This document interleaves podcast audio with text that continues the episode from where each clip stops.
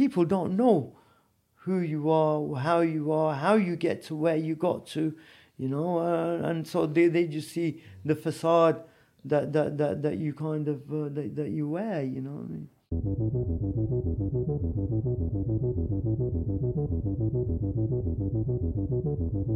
I come from Kashmir. I was born in Kashmir, um, 13th of August 1962.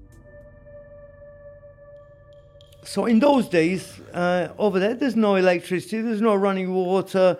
You know, if you want to cook a meal, yeah, you have to literally go to the nearest forest, break off some wood or whatever, collect the wood on the thing. You have to go to the nearest spring, get the water, you know, and it was hard work. That's when the alarm bell started to ring. He says, uh, I want you to look after somebody for a while. Yeah. I went, What do you mean? I've got to look after someone. What do you mean? And he's gone, I'll brief you when we get there.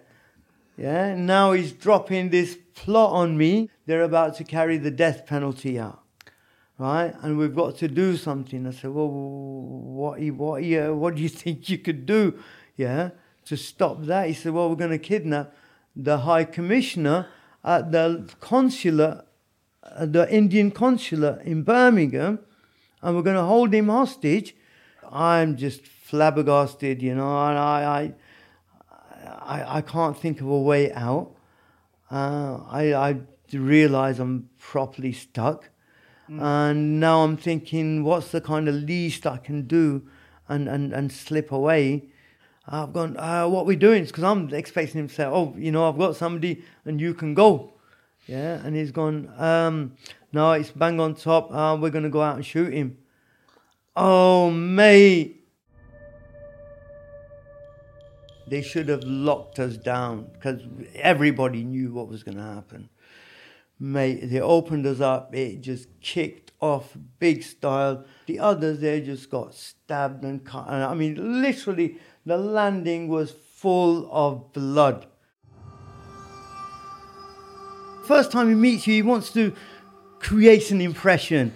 So he's running around and he's doing kind of like little nutty things and, you know, going what to. Like?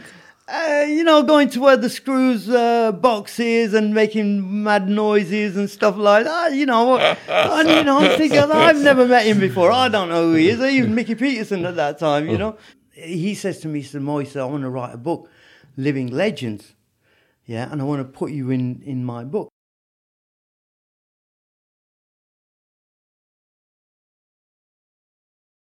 All right, you're in for a treat today. Mo is telling his story exclusively on this channel for the first time.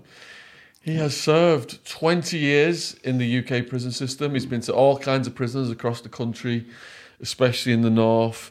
And he has served time with many high profile prisoners Charles Bronson, the Krays, just to drop two names in there from the get go. So Mo is going to start out with one of his most interesting stories from the prison, and then we're going to go right back to the beginning and do his entire life story. His book is 300,000 words long presently. It's a trilogy. So this might be a whole series of podcasts, and we're going to work on his book, get his book published for him as well, hopefully. And um, we, we look forward to doing a lot with Mo. And as you can see, he's just such a good vibe. He just he's got that Yami B energy. Just that smile and that that same positive energy that just fills the room. And you know, when he sent me a message, and I looked at his channel right away, and I saw that energy, I thought, right, we got to get Mo on. And I've, I've been speaking to him now for the past few weeks. Co-host today is Jen. Hi there. Of Boomer and Jen Organic Cotton Clothing Company. All of her links are in the description box below this video, and we're getting lots of comments on the clothes that she wears. Yes. That, that's a really nice top. so today um, I am wearing actually Nomads clothing. They are an organic cotton clothing business, also online. Mm-hmm. I don't currently sell their stuff on my website, hopefully soon. Uh, but no, uh, this is their jacket and their shirt dress I'm wearing today. Check them out at www.nomadsclothing.co.uk. Very smart. Thank get you. Some for me, Mrs. Yeah, link, they've got loads. Will be in the description box. I like your blue and white as well. Yeah. yeah, yeah. yeah. So, all right. So, what story are we're going to start out with then, Mo? Right. So I was in Gartree about two years by this stage. I went to Gartree in 85. So talking about 86, 87. And this guy, Mickey Peterson, turns up. And one of the guys who's like my friend there in uh, Gartree, Mickey Ahmed, had known Mick in uh, Hull. And um, so he introduced, and the thing is, right, so the, we've got a bit of a background because I'm from Luton, right? So my family and all that are from Luton. He's from Luton. When we actually spoke the first time we uh, had a chat and stuff like that, I found out that he'd been living on uh, Longcroft Road or something, which when you go down comes to Ashburnham Road, which is the same road that I used to live in. So, you know, but it was like, you know, 10 years difference or whatever. So, and as you know, he started off with a seven year sentence and he got knotted off three times. Did he know. rob some jewellery or something, was it? Uh, the first one was no. uh, The first one was a, a bit of money out of uh, a, a chippy's till. Right. It was a couple of quid or something, and you know what? The sentence they gave him was horrendous. And he was Mickey Peterson at that time, and he was a lump, you know. And when you go into jail, you want to be associated with the people who are like uh, have, have got the most clout, yeah. And the most clout in those days were like the London gangsters. So he was like, you know, around there, you know, and he- you know, at that time nobody knew who he was and all this lot, you know. So anyway, so he'd kind of made a name for himself, you know, knocking screws out, this one, that one. He'd got nutted off, as I said, three times. When when I say nutted off, what they used to do is if they can't deal with you in those days, they used to send you off uh, to a, a Broadmoor or Ashworth or whatever it was, Park Lane, and they'd keep you for 18 months, uh, review you, and um, y- y- you know find you that they that you're sane or that they can't deal with uh, you on a uh, chemical medical level. Then they send you back to the prison. But the time that you've spent because it's a hospital, it's not prison. It doesn't count on your sentence. Oh, doesn't it? That's why I he didn't did. know that. That's What's why that? he so did. if you go into hospital. If you go into Broadmoor, it doesn't count. That doesn't. Why? that- yeah, yeah. No, you're Why in not? a because you're not in prison. It's a it's a, it's a, it's a, secure hospital. It's a but mental surely hospital. you're still being knocked up. You- that's neither here nor there. We're talking about the law here. You know, the fine. we're talking about the finer points of the law here, and that what it says is that when you leave the prison, you go to a mental hospital or whatever they call it Clock these stops. days. Clock yeah, the clock then- stops. Yeah. So this, so this is what used to happen. Yeah, eighteen months. They, they, you get the review. Uh, six months later, they go right back to the nick, and you've done two years, but you're starting from two years. So he done that three times. So that's why out of his seven years, even if he'd lost all remission, he should have still only done seven years. But he actually did 13 and a half. So anyway, we're walking around Exercise Yard, and Mickey Ahmed introduces me, and because he, he's, you know, the first time he meets you, he wants to create an impression. So he's running around and he's doing kind of like little nutty things and, you know, going What to. like? Uh, you know, going to where the screws uh, box is and making mad noises and stuff like that. You know, and you know, I'm thinking I've never met him before. I don't know who he is. Even Mickey Peterson at that time. You know. Yeah. So anyway, walking around, get to know each other a little bit, and all you know, just chat and all this. Like he was on A wing, I was on D wing, and um, so he's uh, he says to me, he said, Mo, he said, I want to write a book, Living Legends. Yeah, and I want to put you in, in my book. And one of the other people he wanted to put was a guy called Ronnie Abrams.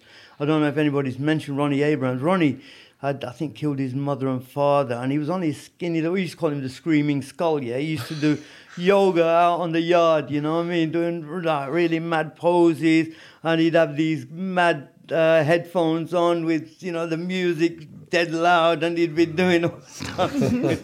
the Screaming Skull, you know. So at that time, you know, I says to him, yeah, and A, I did, I did think he'd write the book, yeah, and B, um, when I saw that, that you know, and plus I, I was in for a political offence, so I was keeping up a kind of a- a front as well. Yeah, so I thought, well, you know, I mean, it's never going to happen, but you know, if it does, I said, I said, yeah, all right, mate, whatever. So anyway, um, a few weeks later, I think, no, I think, yeah, no, this was 86. So, yeah, Reggie Kray was already in that jail. So he was dealing with Reggie at that time. And he wanted to um, uh, get into bare knuckle boxing when he got outside. So um, there was a time he's, he was at the, uh, going to the canteen know, from A Wing. And they were doing one for one and he wanted to go, and the screw's going, listen, Mick, you know, he's, he's, wait, and you know, there's one coming, and he, and uh, uh, next thing you know, it's giving him a clump, yeah. So now they've took him down the block, yeah, and so they're thinking we can't keep him up on the wing because this is gonna happen. Uh, we've got to keep him down here until his release, yeah. But they've done a little kind of a regime for him, yeah. So he can come to the evening classes of the education, and he can um, he can go and exercise with us, you know. And uh, I don't know if you know, in the summer, uh, they let us out for an hour in the evening as well. You know, out on the big yard, you can sit down, you know, get a bit of sun. You know, maximum security jails. We're doing, you know, we're doing, we're doing long sentences. You know what I mean? So what we're gonna do? So anyway, so he's down there and he's pumping away and stuff like that, and uh, and then he gets out, and then uh, then I don't see him for ages, and the next time I see him, um, he, he's, he's, he, he was explaining to me the stories about what had happened when he got out. so he's, he's telling me the story about the, the jewelry thing, yeah. So he's gone, Mo, what's happened? He says, uh, I, I, had this girlfriend, she was a 17 year old girl or something like that. Oh. And he's walking around. Um, you, you got to bear in mind, he was about 21 when he went in. And believe me, jail Mm. pickles you. It does. Yeah, when you come out, you still, still think that you're 21. I actually asked Sean that the other day, Yeah. um, didn't I? About while you're in prison, is it almost like time stops on your age? yeah. So you, Time stops when you start taking drugs as well. yeah. So you, as so you, obviously you go into prison, say hypothetically, like you said, uh, 21. You come out at 35, but Yeah. when you But come you out at 35, you still feel Till 21. Yeah, yeah, yeah. Is that the case? Yeah, totally so. Totally Yeah? so. I mean, I, I, I was talking to a guy uh, in a taxi last night, and he's on. Uh, and when I mentioned my age, and he's on, nah, but you're you're going around like a teenager, said, mate, you know. That's a long story. Anyway, so what's happened is, yeah, so he's, he's so he's telling me this story. Yeah, he says, Mo, he says we walked past this uh, jewelers, I think it was in Hatfield, in in that Hertfordshire area, and because he wants to look tough, yeah, he's gone. Uh, which one do you want then? And he's pointing at the rings, yeah. And she thought, well, he's a big arm robber, so she's just pointing at a two grand. You like The the, most expensive, yeah, of course. You know. So she's got the most expensive one, yeah. So now he's gone and he's, he's telling me this. He's gone. He said, Mo, he said, I went back. I'm talking to my uncle Charlie, whatever. Yeah. He says, uh, what should I do? And he's gone, well, you know, if that's what she said and that's what you said, you got to do it. You know what I mean? So anyway, he goes round, puts the thingy on, yeah. He's gone in, he's given the geezer a clump, he's got the tray of rings, he's sold all the other rings and give her the two grand ring. Yeah, so, you know, a couple of days later, if it was that much, yeah, the cops have turned up, hello, mate, you know, and she's got the ring on and everything. Flashing it. So, Yeah. yeah. so he gets seven for that. so he'd got seven before he did um, 13 and a half. Yeah. And now he's got seven this time, but he's actually got out halfway through. He did about three and a half, got out. I got out, and then they were plotting up on a a bank in uh, if you don't uh, so in Luton uh, Marsh Road yeah end of Marsh Road there's like a big roundabout. There's a hairdresser's next to there's like a little Barclays or something like that. One of those little kind of single story building. Excuse me.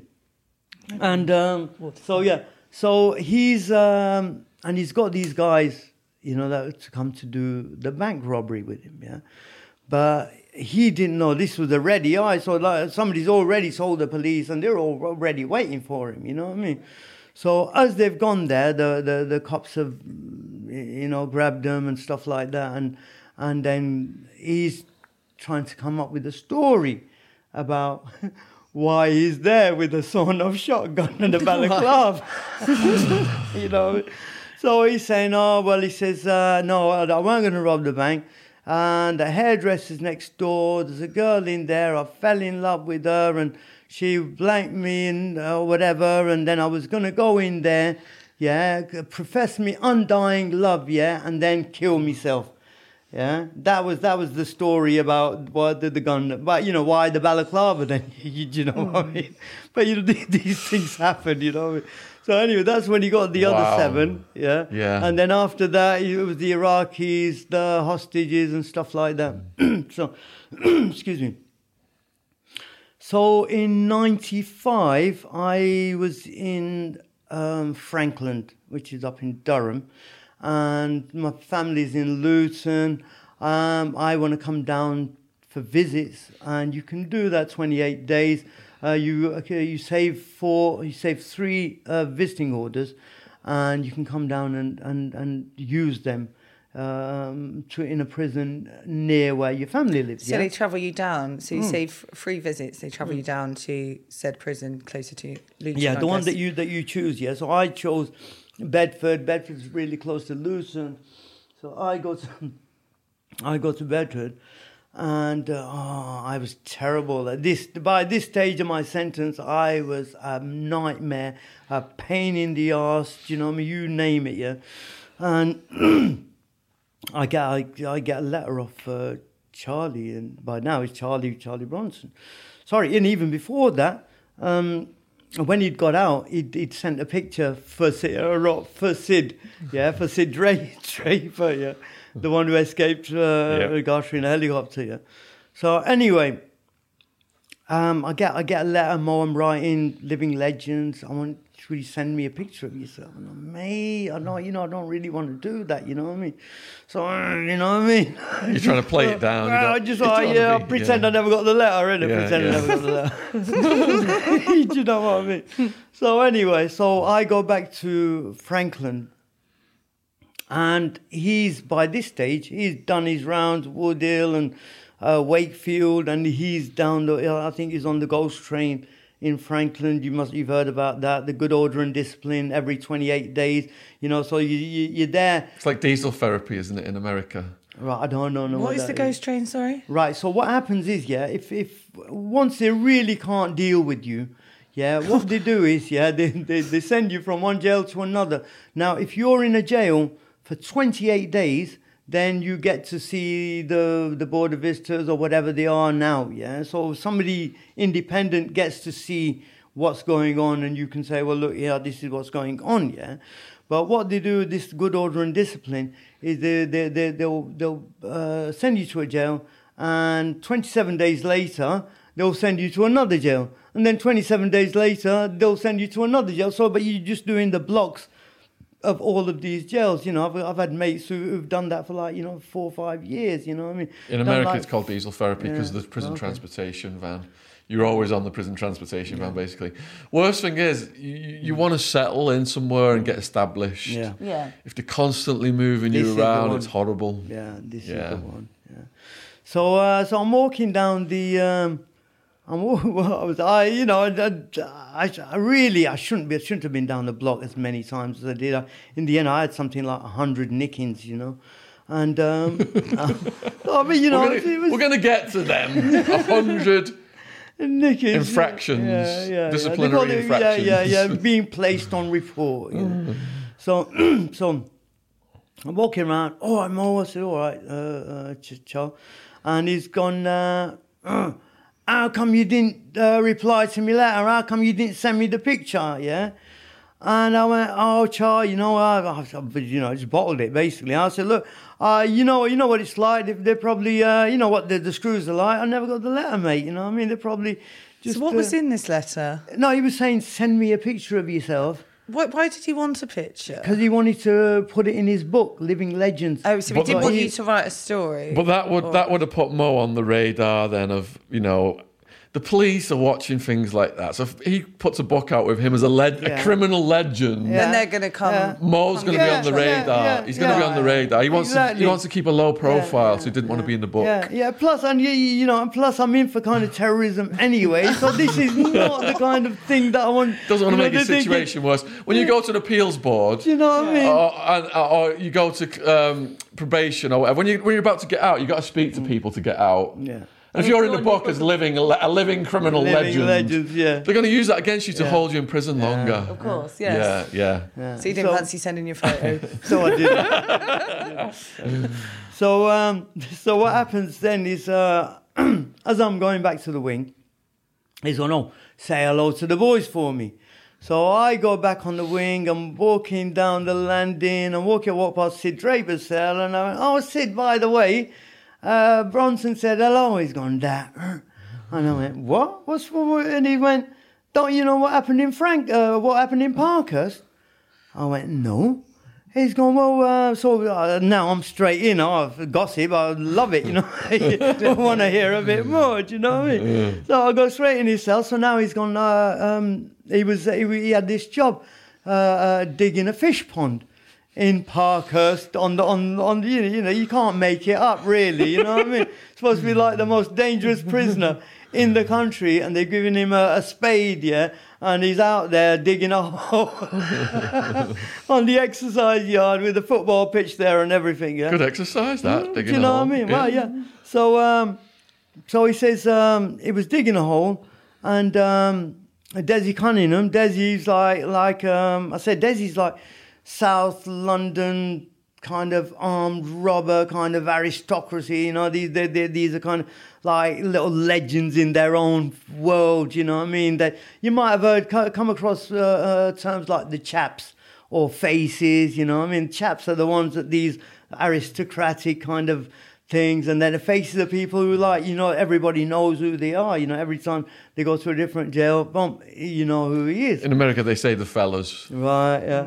So, uh, yeah, but it's, it's the same thing, isn't it? Yeah, yeah. So, um, so he's gone. Uh, so Desi's jogging, and uh, um, Charlie's gone. All right, Des. I, I don't, have, you, have you ever heard it? Because he does talk. He, he's, he's got this kind of. All right, mate. He's got that thing. He went, oh, Des. And Des, I don't know whether he had earphones in or whatever, but he was jogging away and blah, blah, blah and he hasn't said anything. And on the next lap round, uh, Charlie's jumped out of the uh, uh, the hole, and he's gone, "Why are you blanking me?" and he's gone, "What are you talking about, you mug?" You know what I mean? And then Bronson's only giving him a fucking backhander. Yeah, now this is like, whoa, you know? Yeah, and, and you got to remember that they're all the team. All the the bank robbers and the armed robbers and all that lot. They when it comes to South London, they're all a team, mate. You know, and, and Bronson is really an outsider. And he has been all that way because he, he does it all by himself, isn't he? You know what I mean? He's kind of like his persona that he's made is a is a self created. He's created himself. And you know what he puts out is what he likes to show. Do you know what I mean? So bang, this is what's happened. Uh, so Sid's telling me this story anyway. I wasn't there. So as the exercises finished, uh, Dennis Arif, one of the Arif crime family from South London, he's come up. One side of him got one of his arms, and somebody else on the other side, and Desi's come up behind and went stab, stab, stab, stab, stab. Whoa. Yeah. So he's just about managed to make it to the wing. Bronson and went boom. Yeah. Now it's bang. They're all like, well, get the, the ambulance, all of that. Yeah, get him sent to a hospital, and he's just about made it. You know, um, and they, they reckon he flatlined a couple of times on the way, but they managed to save him. You know what I mean? So, um, so I'm, I, I'm, I'm like, oh, obviously I didn't know that, but at that time, so the Cockneys were going a bit, little bit like, is a loose cannon. You know, that's the way they were thinking about it. Is a loose cannon. You can't, you know what I mean? So, um, but there was another kind of an uh, uh, issue going on as well, yeah. That there was another story attached to this, yeah. So there was a guy called Frank Verdi, who back in the 90s, he was from Leeds. He's dead now, God rest his soul. He- Actually, when he died, it was in the news of the world. And he was running away, obviously finished his sentence, running away from a robbery or something. Had a, a sawn off shotgun tucked wherever, I jumped over a wall, and he accidentally went off and ended up killing him, you know what I mean? But Frank, he was a. Uh, I found him to be a nice enough guy. You know what I mean? We got on well and everything. Had curly hair. He's he, uh, um, you know, about your kind of height and. And uh, his, his his family was supposed to be big in Leeds, you know. what I mean, the drugs, the scene, and all that lot. So uh, and something had happened in Full Sutton. So this is the story because you know everybody gets to hear all the stories, yeah. So, um, so this uh, was a story from this guy Stevie who's from Liverpool, and uh, you know we got to be quite good friends in Frankland. And Stevie was telling me this story about Frank that Frank had been um, in Full Sutton, and he was serving heroin up, and he'd. Uh, um, I think he was serving up this guy who was like, you know, short of stature, a little bit like myself. And uh, the guy had, he said he'd pay on a certain day, and you know he couldn't. And you know, a lot of people find it understandable. You know, these things happen. You know what I mean? You'll get it, mate. You're not going to run away. You know, we're in maximum security prison. So anyway, this little guy, he, he had a bit of a protector. You know, he was a, a, a big um, Scottish guy. So. Um, and the Scottish guy went to Frank, said, Look, you know, leave it out, Frank, you know, blah, blah, blah, whatever, yeah. So, and so the next part of the story I hear is that the Scottish guy has a cell search, a spin, yeah, and they find um, a debt list and a few bags of heroin there. So they got him marked now as a dealer. So what what's happened? No, the thing is, yeah, the thing is that somebody has put a note in the box, mm. but he's not. He wasn't a dealer. We know who all the dealers are. Mm. So it seems like that, he, that that so it's coming back on Frank now. So the lads are going to Frank. You've done this. So now I don't know what he can say or what he can't say, but it went off bad style, and Frank got slashed to pieces. I mean, seriously, you know. So what what used to happen then is uh, so he's ended up in F two in Parkhurst. I don't know if you heard about F two. No. Cooper's No. Troopers. Oh, these this is like you know they, these are kind of the, the the the proper stuff of the eighties and nineties in British prisons. Yeah, F two was like the last staging post before you get nutted off.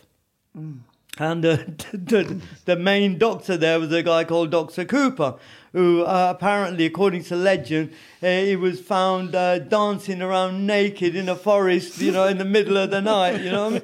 Which, What, you know, hugging trees or Oh, something? no, God knows whatever floats your boat, you know. you know. But you know, this is the guy who's deciding who's nuts and who isn't. Yeah.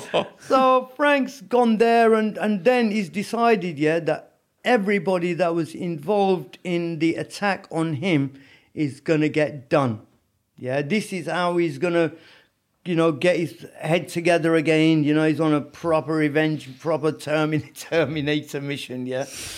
So anyway, I'm in again. I'm in a blank block again in Frankland. This is about I think it must be '97 now, and not long after the the the the, the Bronson thing as well. So, and I'm looking out of the window, and the block in Frankland has got two cages. So you know they let two people out at a time. One's walking around in one cage, one's walking around in the other cage.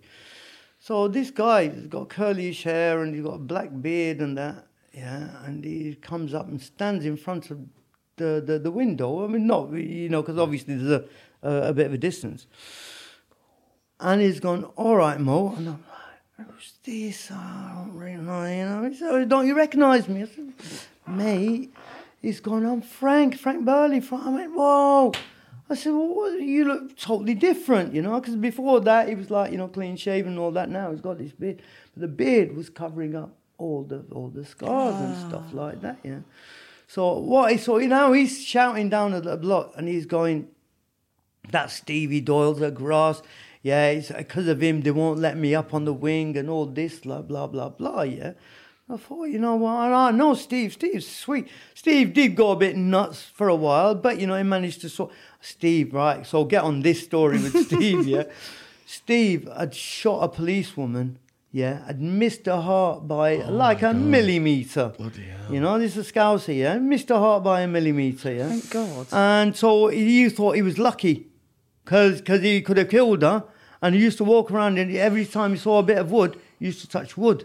He used to walk around with a Oh, match. what? So when people touch wood, Yeah, yeah, like luck, you know, for luck. Yeah. Touch wood for luck. So he used to he used to put a matchstick in his ear and you'd see him walking, I'm serious here, see him walking down the landing, touch the matchstick. Walking down the landing, touch the matchstick. one way to do it, isn't it? Eh? It's better than yeah, touching, going around Yeah, touching the yeah, kitchen no, but at least- So, so I said, so I go to Steve. I went, Steve, what's what's what's the go with Frank there? Because I didn't know that story about um, um, Full Sutton, and he's gone. Well, look, this is what's happened.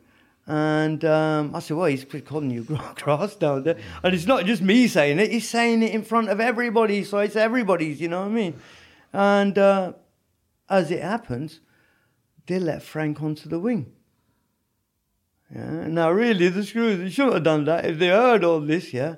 So now, right. So this was Frankland before they built the new wings, right? So Frankland before they built the new wings, we had this ex, um, field. It was huge. You know what I mean? You, if you was at one end, you couldn't see a person at the other end. It was like literally about three rugby pitches. Yeah. And then there was another one which was like asphalt, uh, which had a toilet with, you know, perspex kind of windows that let us out in the evenings. So they were building the new thingies and we were out in the perspex here. So Steve's come out. Sorry, Frank Burley's come out. I've said uh, hello to him, yeah. You know, I know him. It's got nothing to do with me, that issue, yeah. So I'm a neutral as far as this is concerned, you know what I mean? So I said, all right, mate. And he's going, yeah, yeah, whatever. And then next thing you know, now everybody knows it's going to go off. So all the scousers have asked me and my my mate Lenny, like, you know, look, if it comes off, will you back us? We'll sort you out some money and Len's, Len's up for anything. Yeah, sweet. so anyway, now we're all of us are walking around and you know like when everybody's having a fun, but your eyes just there, you know what I mean? Now, one of them's gone into the toilets. The other one's gone into the toilet. Now we're expecting like, you know, fireworks and all that lot. Nothing, nothing, nothing, yeah. About a minute, minute and a half, two minutes later, we're like, what's going you, you know, you kill somebody in seconds, you know what it's like, you know what I mean?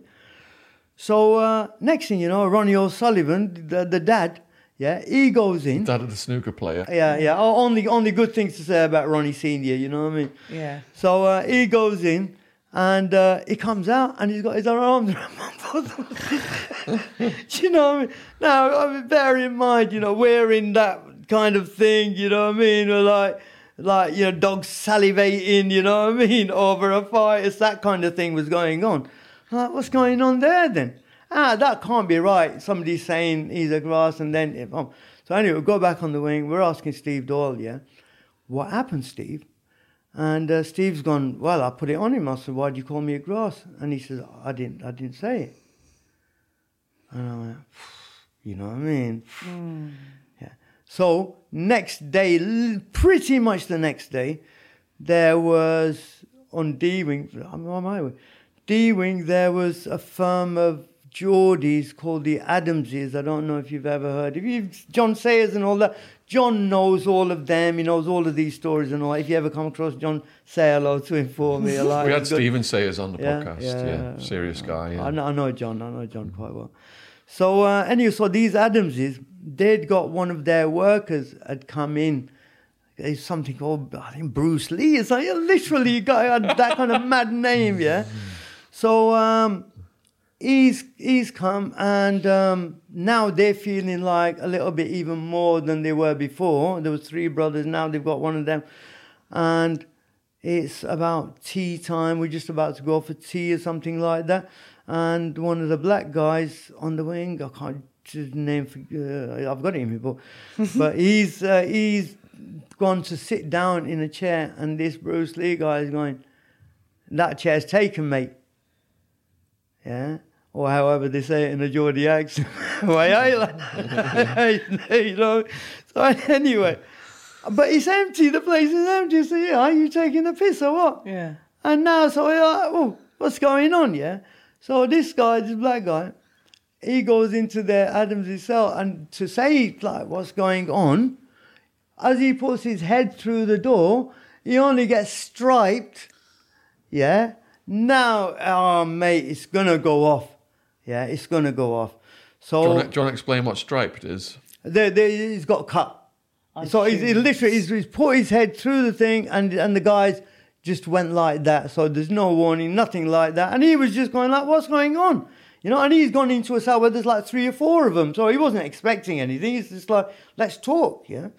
So anyway, there were about there was a a, a, um, a, firm of black guys there, and you know, you know, proper proper lads as well, and. Um, so tea times happened now. The screws really they should have locked us down because everybody knew what was going to happen. Mate, they opened us up. It just kicked off big style. The the oldest of the Adamses, uh, uh, he just locked himself behind the door. The others, they just got stabbed and cut. I mean, literally, the landing was full of blood. Yeah. And uh, the screws even just locked the landing, so legged it. I'm serious, yeah. And Frank Burley was there, and Frank's took the side of the black guys, yeah, and he's punched the screw. Now he's gone, yeah. So Frank's gone to from Frankland to uh, Wakefield uh, in the block down there, a reallocation. About six weeks later, Monster Mansion. yeah, Monster Mansion. Yeah. About six weeks later, um, there was a kind of a maddish fight, yeah, and which they said that I was involved, and I wasn't. Yeah, they said that I fronted them, fronted the screws with a broken bottle, yeah, which is not my kind of thing at all. But they they did it, you know, they said it, and they've shipped me off to um, um, Wakefield for reallocation. So as I'm going, uh, the guy who's uh, in the van with me is Natty Patterson. He's a skinny, uh, coolie, uh, like Jamaican guy. When I say coolie, I mean like literally he's like kind of half Indian, half Jamaican. That's what they call them, coolies, yeah. Uh, he's a funny guy. I, you know, we used to get on really well with the cooking and all that, and you know, proper take the piss out of each other. You know what I mean? I used to slaughter him. but he's skinny and tall, and we used to get on really well. But we're supposed to be on opposite sides of this gang fight, yeah. So, and as as we're on the way down, I went, "Fucking hell, mate! Hey, oh, Wakefield, mate, Monster Mansion, and Natty's Natty Patterson, yeah, Natty's going." Don't worry, Mo. I've got some gear up my arse. when we get there, we'll get on the wing. We'll get a little food bowl going. I'm going, Natty, mate. You don't want to go on the wing there. You know, every person you see there, you'll want to stab them. You know what I mean? You're better off if you stay down the block. You know what I mean? So anyway, we go down the block. They, they take us straight into the block, fucking Love Lane, Wakefield, and the block is Love actually Lane? That, that's the, with the address. Uh, Oh, is it? It is actually. It's actually on Love Lane. Oh, how lovely. Yeah. So and it's it's right in the middle of Wakefield as well. So you you know the main kind of um, uh, uh, sorry the main kind of uh, uh, thoroughfare through Wakefield. That's where it is, and the block is actually outside the wall of the prison. All right. So when you look out of the window, you see the wall of the prison. That, go- Yeah. that goes on to Love Lane. Yeah, yeah, yeah. So, so, so, so, so we, we can only look at one side, and then the the streets on the other side. Yeah. So I go there, and Natty's kind of bristling, and you want to see the screws there. They're like bulls, and I'm talking that, and the women are like bigger than the men. You know what I mean? and, uh, and and he's like, and I'm going, stop it. And I'm just seeing those, you know, those staircases with the, you- you know, the metal, and I can just hear my head going ding, ding, ding. I'm like, fucking leave it out, mate. You know what I mean? So, uh, and they're going, yeah, gangsters from Frankland, are you? Gangsters from Frankland. I'm going, no, go we ain't gangsters, you know what I mean? And um, so anyway, uh, he's down there, Rab Harper, uh, Ian uh, Blink, Ian McDonald. Ian Blink McDonald. Yeah. Shout out to Ian Blink McDonald. yeah. We've done multiple episodes with him. Yeah. Check him out on the playlist. Yeah, he's called Ian Rab Harper. He's down the block down there. So the first thing we kind of do is you go there, you shout out of the window who's here, get to know who's there. And Charlie's down there as well. And Charlie's got Charles his own little suit. Yeah, I think Blink told me about Rab yeah. and, and Charlie. Yeah. Yeah. Yeah. Yeah, so, so this was around that time. So Okay. this, this is about 90, this is 97. I'll probably get the date for you because I know when I got kicked out of all those places, yeah. So, um, so I get chatting with Rab and I'm rattling off the gear and all of that kind of stuff going on. And, and uh, uh, Charlie's down there and Charlie's, I, I don't know if you know like the cells that he was in, what they actually look like. Have you ever, ever seen them? No. Right, so what they've done is downstairs they've turned three cells into two. And they've they've used um, uh, you know the half of the one next to it as a shower and and what they've done is they put uh, bars in front of the door so they can, they can open the door and then the bars are like that and then they can put the food under without actually letting them out and without getting assaulted and accosted and all that kind of stuff yeah and then when Charlie goes out on exercise, he's got special details about six screws. They've got dogs and all that kind of stuff when he goes out on exercise. So, and where it is, is when you walk around on the exercise yard, yeah, the, they're actually kind of like subterranean. So you've got kind of like about that much of the uh, of the window that, that you know, so you can squat down and talk to him, and he's down there, yeah. So I'm walking around. So, oh, you know, I've known him for years, you know. I mean, going back 86, I've known uh, Bronson. So this is now, what, 97? And uh, he's gone to me, what, what happened in, what happened in Frankland with Frank Burley, Mo? And uh, so I tell him the story. I tell him the half the story, that the half that I knew, you know. Well, this is what happened. He called him across. He's come up on the wing. They've gone out on the thing. And bomb. And then Steve said that, that he's, he's um, when he asked him, he said he, he never done it. So um, I said, all right, bomb, whatever. So six weeks later, I get shipped to Long Lartin and reallocate. I go back to Lartin now. and I go in and, and, and, and they want to put me uh, on basic. Oh, you know, sort off all of this. They're going, listen, however you want to do it, whether you want to go down the block or whatever, yeah, you're still going to have to go on basic and all of that. You, you got to do it. I went, sorry, so uh, go on basic. I get a letter from Frank Burley. He's going, Mo, what are you saying? What's this you're saying about me? And I'm like, mate. And Frank was one of these guys. as I told you, he was on a revenge mission anyway. He used to get ounces of heroin sent to other prisons to get people done. Do you know what I mean? That's low. Do you know what I mean? So I'm like, mate, you know, and and, and so I, I wrote him a letter back. I said, listen, Frank, I said, if you remember that night, that that evening when you came out, I was one of the only people who actually spoke to you. Yeah. The other thing is, the story that I heard, I only heard one part of the story. I didn't hear your part because I didn't see you. It was the next day that fight happened, and then you got shipped out. I said, when I told the story, I told that half of the story. So, you know I mean? You can't say anything that I said this or whatever, you know what I mean? So I'm just bomb. So, yeah, so that was about the last time. I was a bit disappointed, really, you know what I mean? I thought, you know what? I could have got stabbed for that, innit? You know? Yeah. Was that the last time you saw Bronson? That was pretty much the last time I saw Bronson. Right. Right.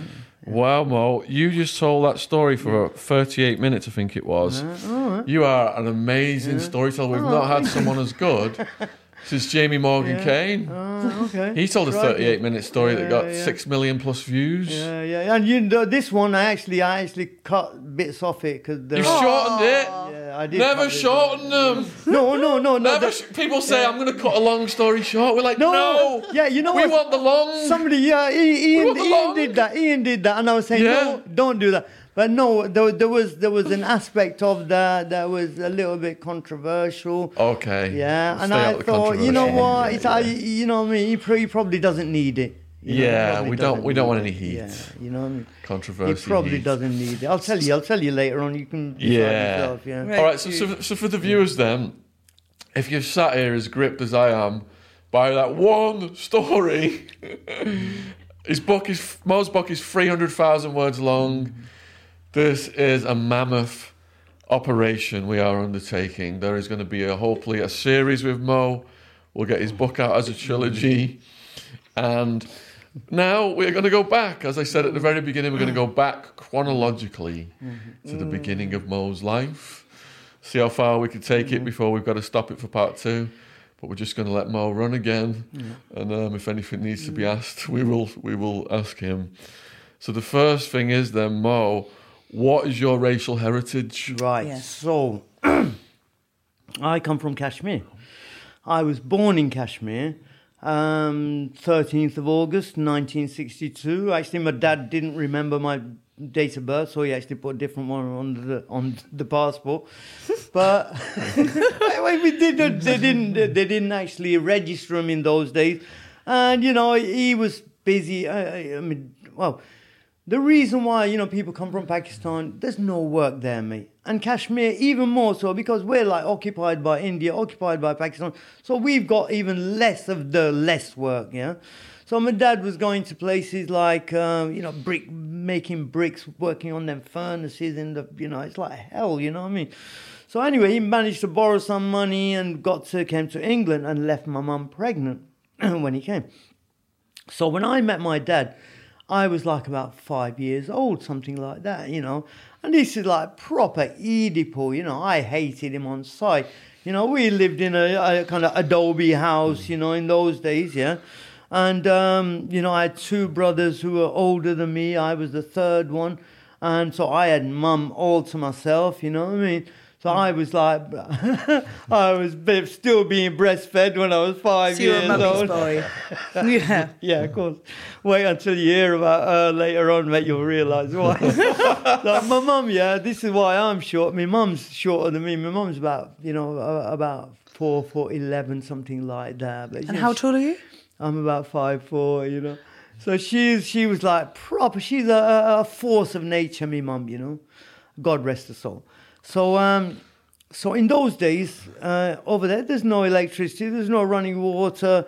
You know, if you want to cook a meal, yeah, you have to literally go to the nearest forest, break off some wood or whatever, collect the wood on the thing.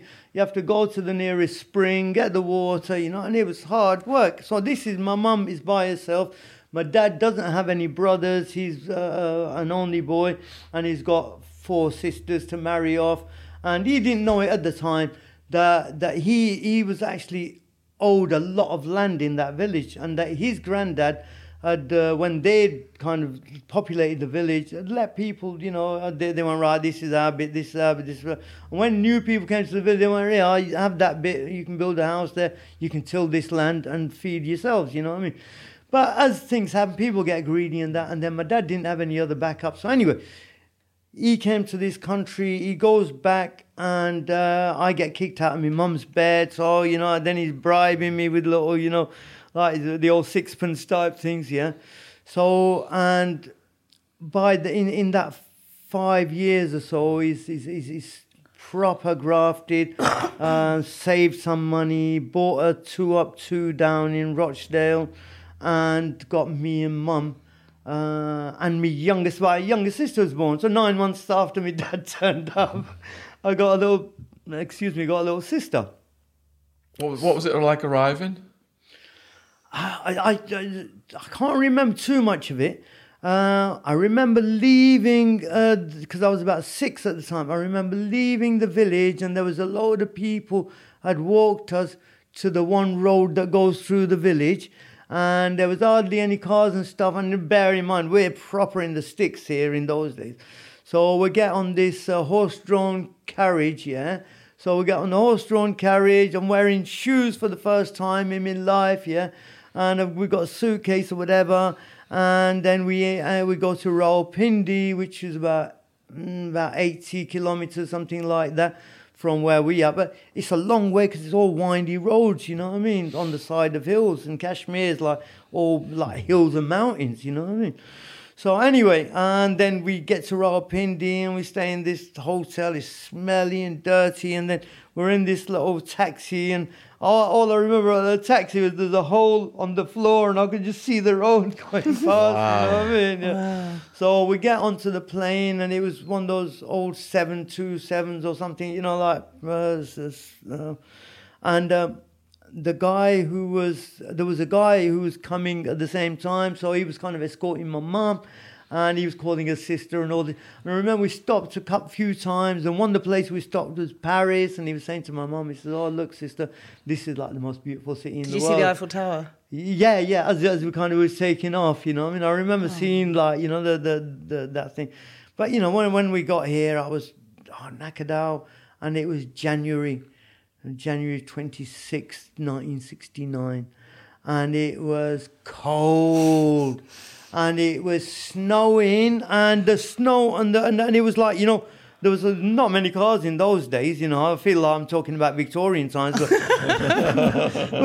but you know, it was uh, the snow and the uh, it was just like a, a blanket across the road, and because there weren't that many cars, you know, and the street we were living on, those hardly any car go down anyway, so it's like that all day, yeah. Hmm. So I'm used to running around in my pajamas and and and you know barefoot, and I and I run outside, and uh, I can't work out why my feet are hurting.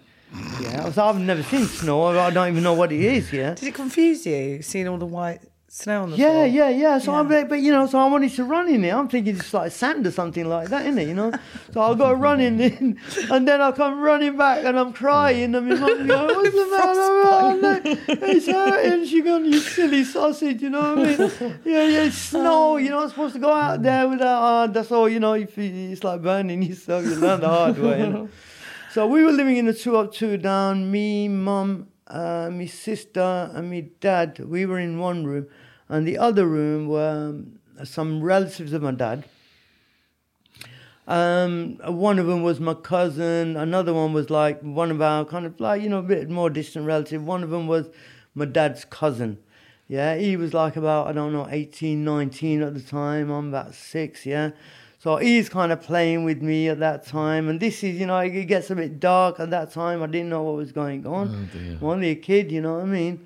And uh, and and uh, to be truthful, a lot of that that period of my life, I can't remember.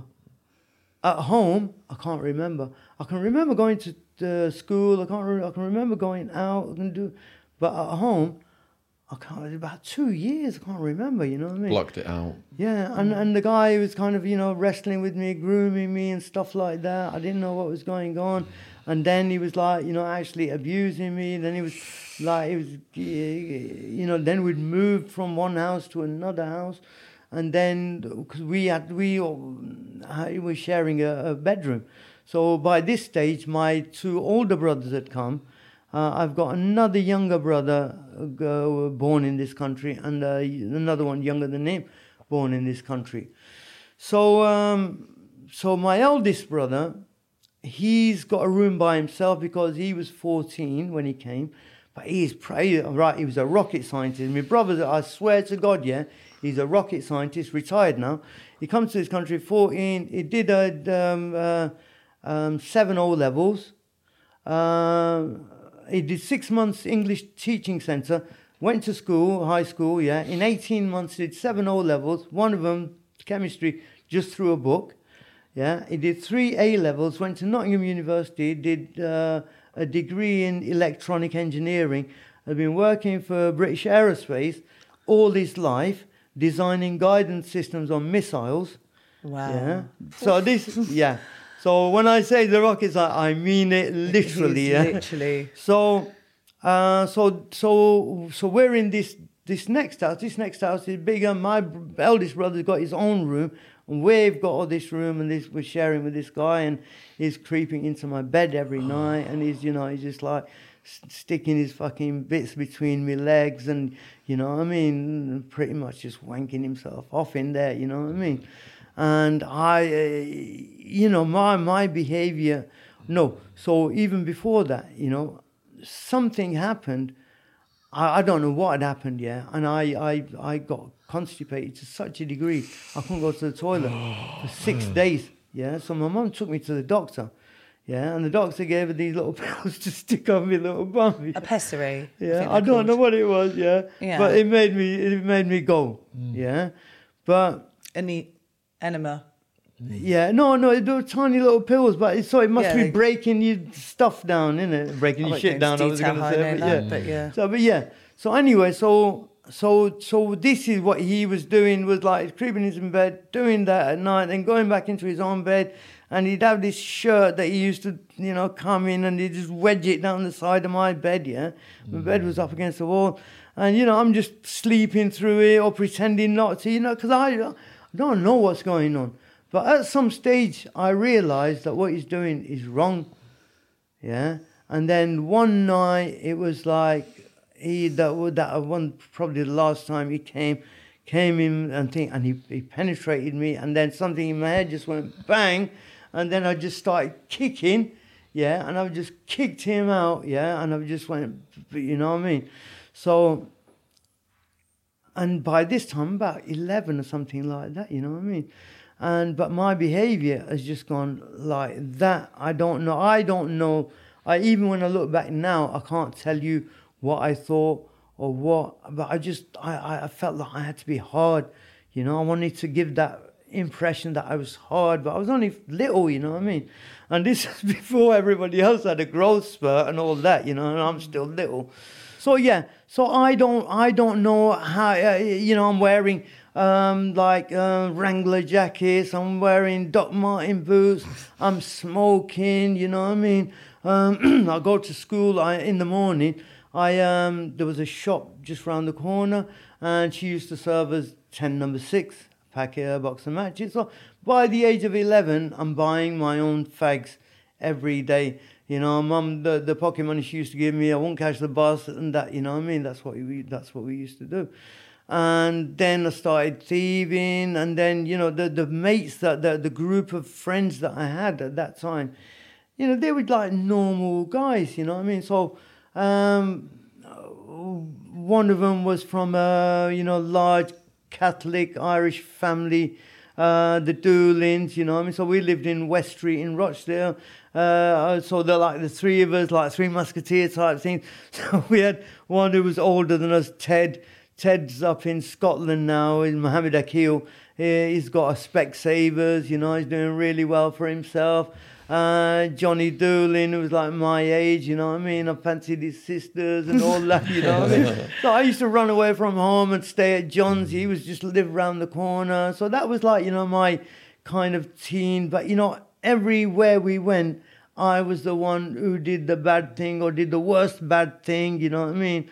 I did the nuttiest thing, and, you know, suddenly I'm, so I'm bunking off school now. But, and, all right, so going back to kind of when I was about 12, yeah, um, the school, I was a, a middle school, um, they gave me a letter, and my English was quite good. I didn't know at the time anyway. Uh, but they gave me a letter and said, give it to your parents. And and, uh, and I opened it along because I thought, I'm in trouble, you know what I mean?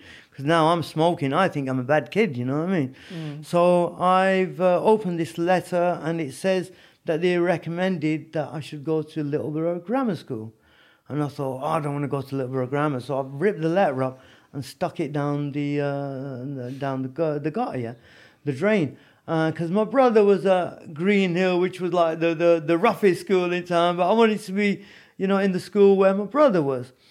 So, and by the time I got to uh, Green Hill, um, now I'm, I'm I'm bunking, you know, or we're whacking it, you know what I mean?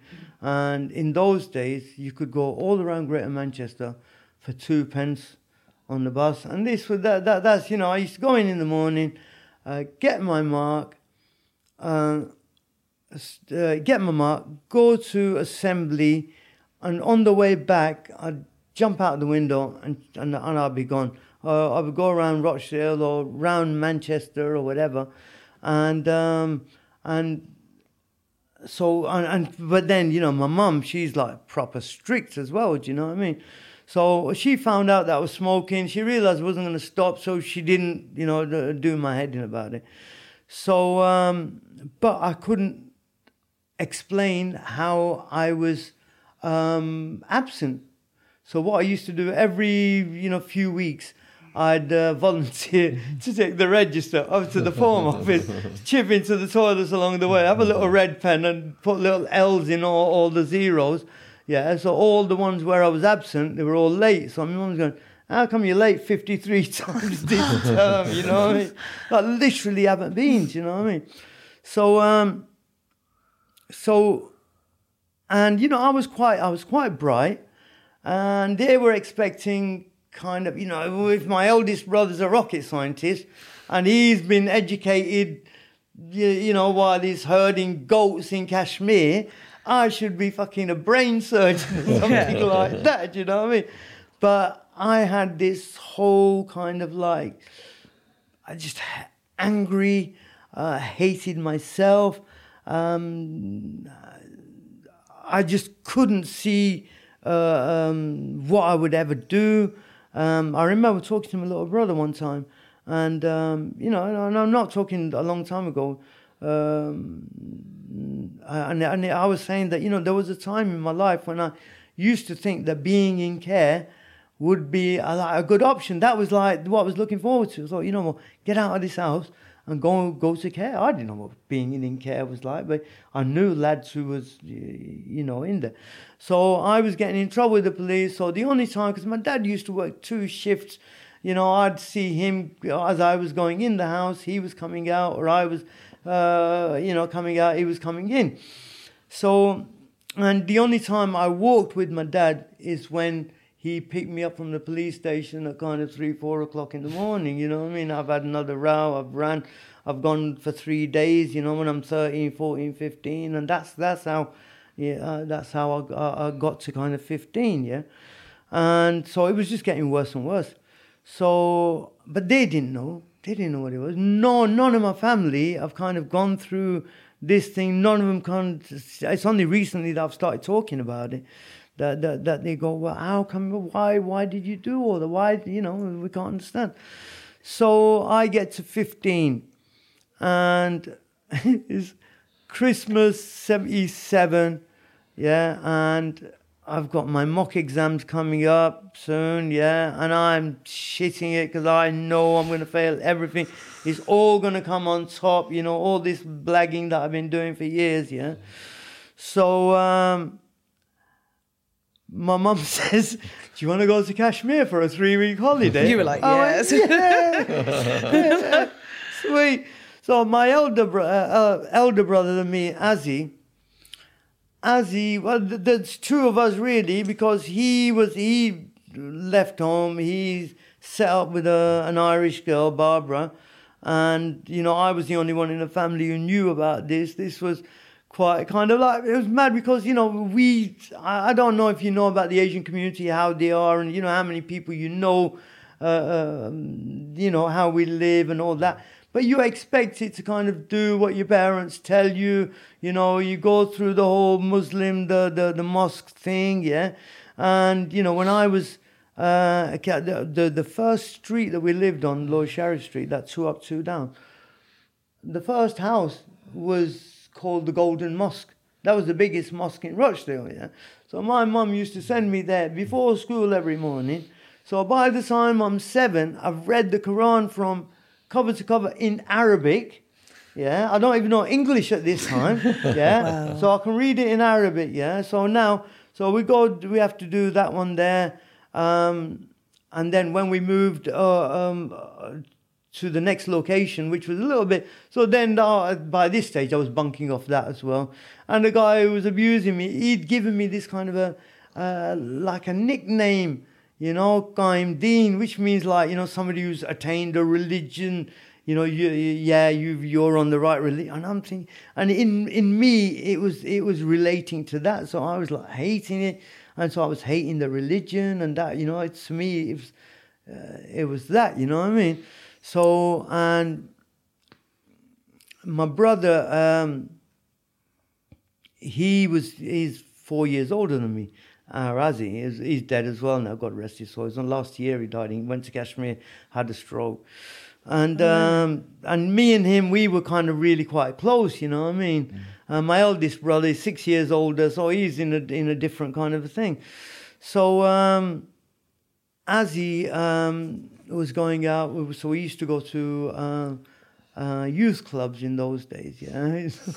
Yeah. So you know, and and you know, we, we chat to the girls there, and we play football and ten, table tennis, do what all of that kind of stuff. And I was a quite an active kid, you know. I I, used, I was in the air cadets um, uh, in Rochdale. We have flown planes with them, you know what I mean, and. Um, and my brother, he was uh, studying at Oldham Tech College. So during the day he was there.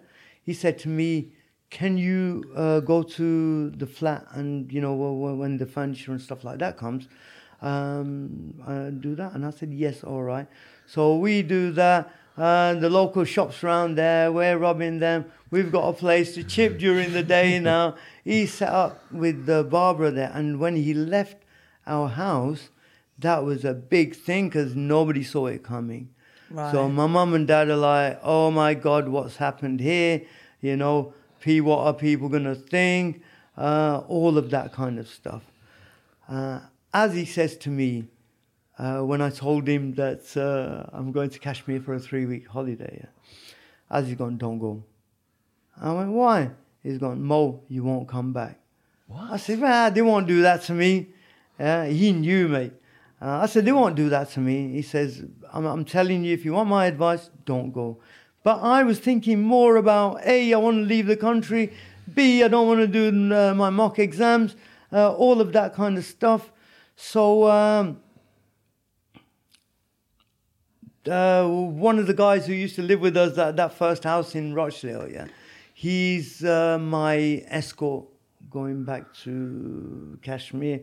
So now I'm 15. Uh, it was about nine, ten years now since I left. I can't remember anything about what it was like. Um, I've got a skateboard and stuff, stuff like that. Typical teenager. Yeah, I've got, Yeah. I've got, some- yeah, but in our area, nobody had a skateboard. I had to because I was a right little thief. so, uh, so we go uh, on the way, and this is in 19, January 1978. Oh wow. So we're in this plane uh, going to Kashmir. The guy who's with me, I'm trying to make out I don't smoke, but I'm chipping off to the back every 10 minutes, having a fag. So you could smoke on planes back then. No, yeah, of course you Oh, would. And uh, there's uh, these Iranian students, and this is around. This is just before the Islamic Revolution in Iran. So these lads are sitting at the back there, and uh, they're drinking whiskey and soda, and they're going, "Do you want a whiskey and soda?" Oh no, he'll get on me. And then next time I go there, "Do you want a whiskey and soda?" I say, "Yeah, go on." Then bang, knock that one back. Next one, bang, knock that one back. so, but before we went, yeah, I had to have the the techn- the, the jabs and stuff like that to go, and because my mum knew what she was doing, she'd got the clothes and stuff like that for me. So for the first time in my life, in 1978, I had a pair of uh, platform heels and you know them uh, bell bottom trousers and stuff like that. I've got a dodgy photo of me wearing that stuff. Yeah. So uh, we're going to um, Pakistan, uh, Islamabad airport. Uh, by this time, I'm, you know, half cut, but because you're in a pressurized uh, hull, you don't realize it. You think you're all right.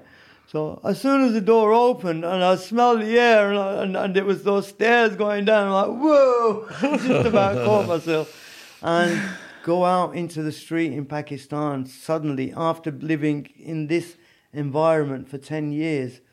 And mate, you're like, what is this? You know, it's just dust and it wasn't heat so much because it was January. But then you've got all the beggars there with all the deformities, and I'm like, oh And the guy who's with me, Mo, don't do that, mate. They'll follow you all the way to Courtly, you know where we're going. So I go, um, he drops me off at my auntie's. He goes to do his own things, yeah. Three weeks later, no letter, no phone. What's going on? Yeah. I go through my suitcase, passport's there, ticket, one way single. one way single, mate. I went, oh, mate. And my skateboard, yeah, there's not even a pass to do the skateboard. It's all like, you know, it's, there's no pass. So you there. didn't check the ticket before you left? No, I, uh, they didn't give me the ticket. I had an escort. The, the chaperone, Gave the guy who was with me. He was, yeah, he had the ticket. And I was reading. Oh yeah, I was reading the book, uh, The Exorcist, on the way there. Oh, wow. So imagine this one, yeah. So now I go there, and they they all believe in all this, you know, this these things and demons and you know stuff getting into people and stuff like that. You know what I mean? And I actually, uh, I went to this village where my grandmother's from, and they said that this woman had this thing, yeah, and this guy he knew how to get it out of her.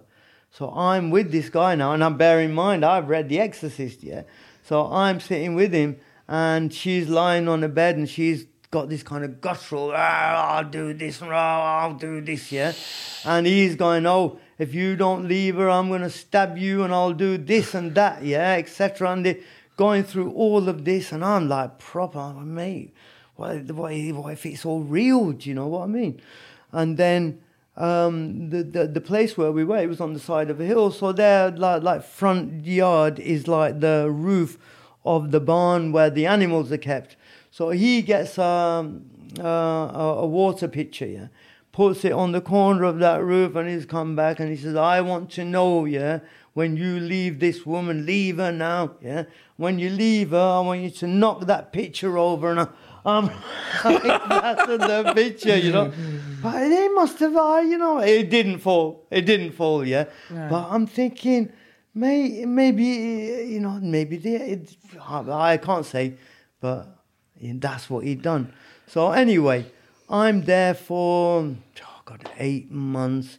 I see some rest of my family, like in other parts of Pakistan and stuff like that. And then my mum, uh, our Azzy, my sister Raz, and my youngest brother, um, our Ishfaq, they turned up. How did you survive for the eight months? Well, I was I was staying at my auntie's. Ah, okay. My dad had a building over there, and the rent that they were getting for the building, I was getting a, you know, twenty rupees a week, which is Mm. a couple of quid or whatever. But it was a lot of money.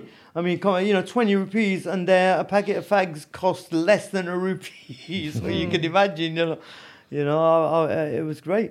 So uh, once you get used to the fact that you know it's not five thousand miles away, it's actually like five hundred years back in time. They've got no electricity still. Yeah, there's no um, TVs. The odd kind of person's got a TV. The odd kind of person's got a, a phone.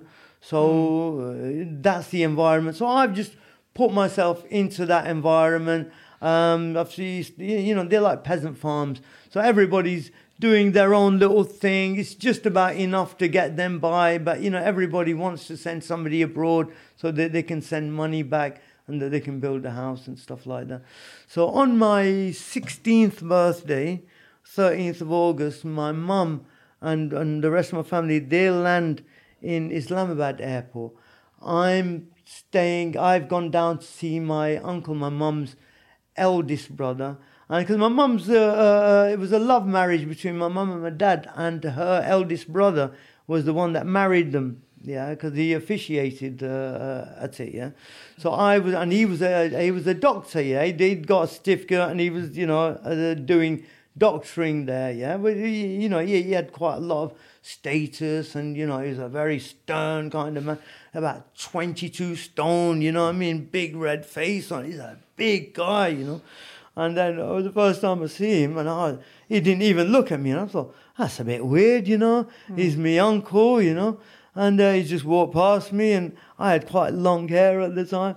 Next thing I know, a barber's turned up from nowhere, flung me on the bed, and they chopped me fucking hair off, you know what I mean? And I was literally almost in tears. I thought, wow, I can't say nothing, you know what I mean?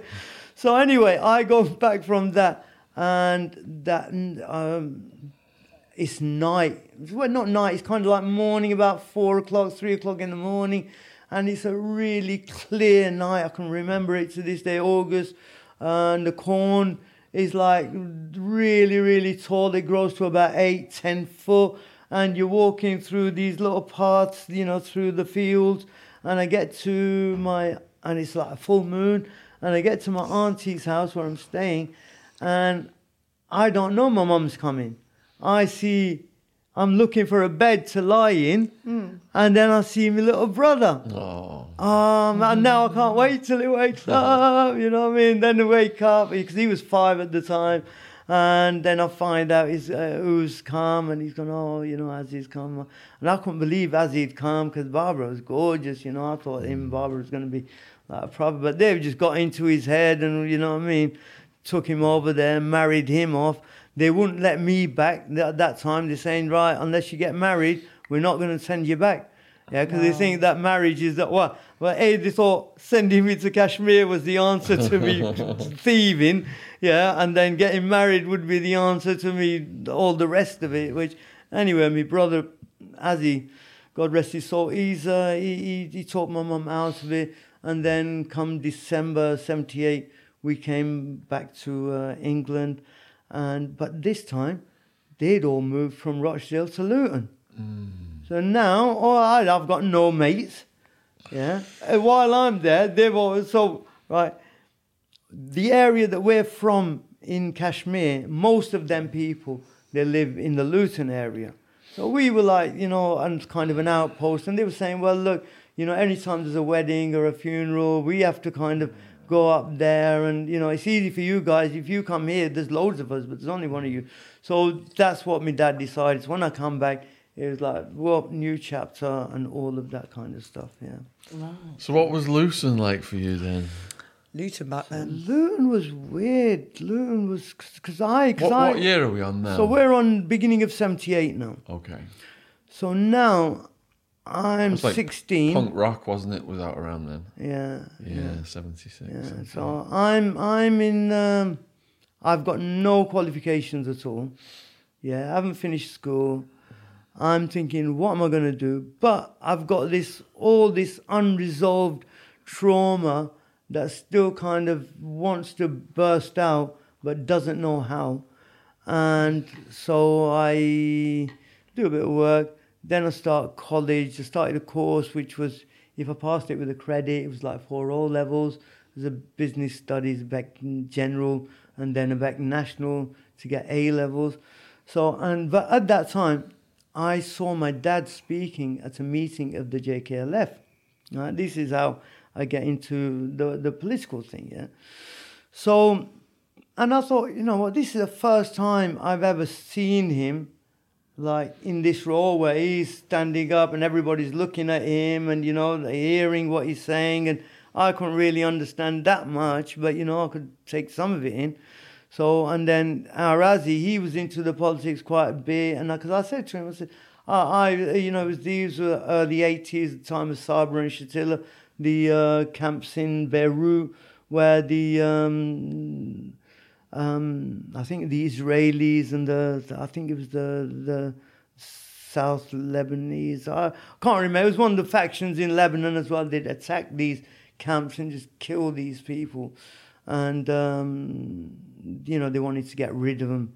They wanted to get rid of the Palestinians out of Beirut, basically. So I said to Azzy, I said, well, you know what, I'd like to go down there and help them, you know. Because, you know, when you can't see a way forward, then you're always looking for something to kind of prove your life, you know, go on a life or death mission. And maybe that, that, that you know, if you live, Yeah. then there's a purpose to your life, you know what I mean? So I, I, I, when I look back, I think maybe that is something like that. So, uh, and as he's gone to me, well, but Kashmir's like that. So, well, what do you mean? And he's gone, well, well Kashmir was never a, a, a part of the British Empire. He says um, when the British fought the Sikhs in the 1840s, as a, it's not even the British, it was the East India Company, uh, as it was going up through India, um, it had two wars with the Sikhs and the Sikhs had conquered Kashmir, so it got Kashmir as part of the kind of a dowry thing. And the one of the guys who helped them defeat the Sikhs, he bought Kashmir off the uh, East India Company, And what's happened is he's realized that, you know, they all want to go to Kashmir uh, in the holidays because uh, in the summer because it's nice and cool and in the mountains and lakes and all of that. So he's uh, had a blanket ban saying you can't outsiders can't buy land in Kashmir. So then they decided to make hotels and houses on boats, which are the houseboats, the famous houseboats in Kashmir. So as he's going to me, oh, look, this has happened, and then partition happened in 1947. And then at partition, we weren't part of India, we weren't part of Pakistan. Yeah, but Pakistan wanted Kashmir, so they've thrown some of their own people pretending to be uh, civilians to say, right, we're Kashmiris, we want Kashmir with Pakistan. Uh, the Maharaja, who was uh, Hindu, has asked Nehru, said, look, you know, help me. He's gone, well, I'll help you, yeah, but if you accede to India, and the majority of the population of Kashmir is Muslim. It's about 80% Muslim, something like that. So, um, under those conditions, the Indian army came, the Pakistani army, who probably for the first time in recorded history, whose uh, the heads of both armies were British. The field marshals of both armies were British because this was still going through partition. And uh, so, and then Mountbatten said, well, look, you know, the Kashmiris should decide. And then Nehru took the case to the United Nations and said, yes, you know, we'll let them have a referendum. And then they never held the referendum. And this is the kind of the root cause of the Kashmiri issue. And um, what had happened was there was one of the guys who was the found, one of the founders of the Kashmiri freedom movement, a guy called Makbul Butt, who was under a death sentence in, in India. You know, he'd been uh, um, active in the 60s, you know, um, they'd got him uh, for murder and stuff like that, you know, had shootouts with the police and the army and stuff like that. He'd escaped from prison there, gone to Pakistan, then gone back again himself. He was under a death penalty when he went back. So this guy's proper serious, you know I mean? It's like mm. Che Guevara to us, you know I mean? So anyway, he's gone back and then he's got captured again and then He's been on death row for 12 years and stuff like that. So this is, the, you know, when, when I looked at Kashmir, I'm looking at it through the eyes of a kid that's grown up in the West, you know, believes in Greenpeace and stuff like that. Mm. You know what I mm. mean? Yeah. So then, I, you know, I did I did my bit of college, did a bit more the Kashmiri thing. had more mates from college mates going out. I was always, you know, having a drink, having a smoke doing all that kind of stuff. Um, uh, I fell out with uh, one of my lecturers who was the head of the course when I was doing the Beck National, which would have been equivalent to A levels. Yeah. So I'm I'm trying to get to a position where I can kind of get a good certificate, something to give me a you know a, a platform for the future. So um, anyway, I, and then in those days you could do um, a part time course, A levels, uh, as long as you did less than I think 16 hours or something like that. So I did that. I did government and politics and economics. I passed the government and politics, a one year part time course, A level, got a C in that, and that got me to Leicester Poly. And uh, that was when the thing that happened that got me into the prison that's what happened then, right? Wow. wow. So yeah. So, so you are doing well. Eh? You're doing well. You've got your qualifications, and then what happens? Right. So so I've got my A level. So I'm going into um, uh, Leicester Poly to do HND in business studies. Yeah? yeah. So which should be enough to get me through life in a you know reasonable kind of a manner.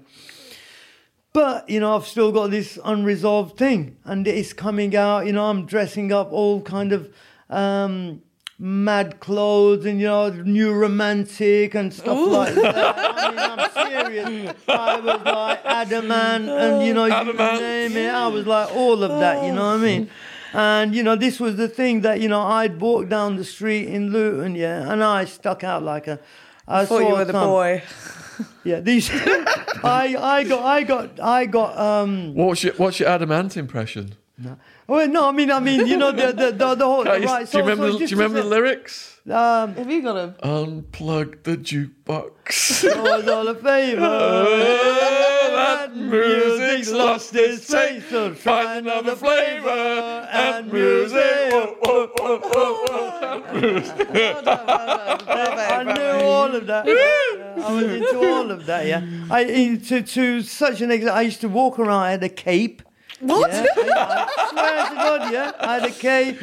I used to have these like you know like you, know like uh, Captain Jack Sparrow. I was almost. I swear to God, yeah.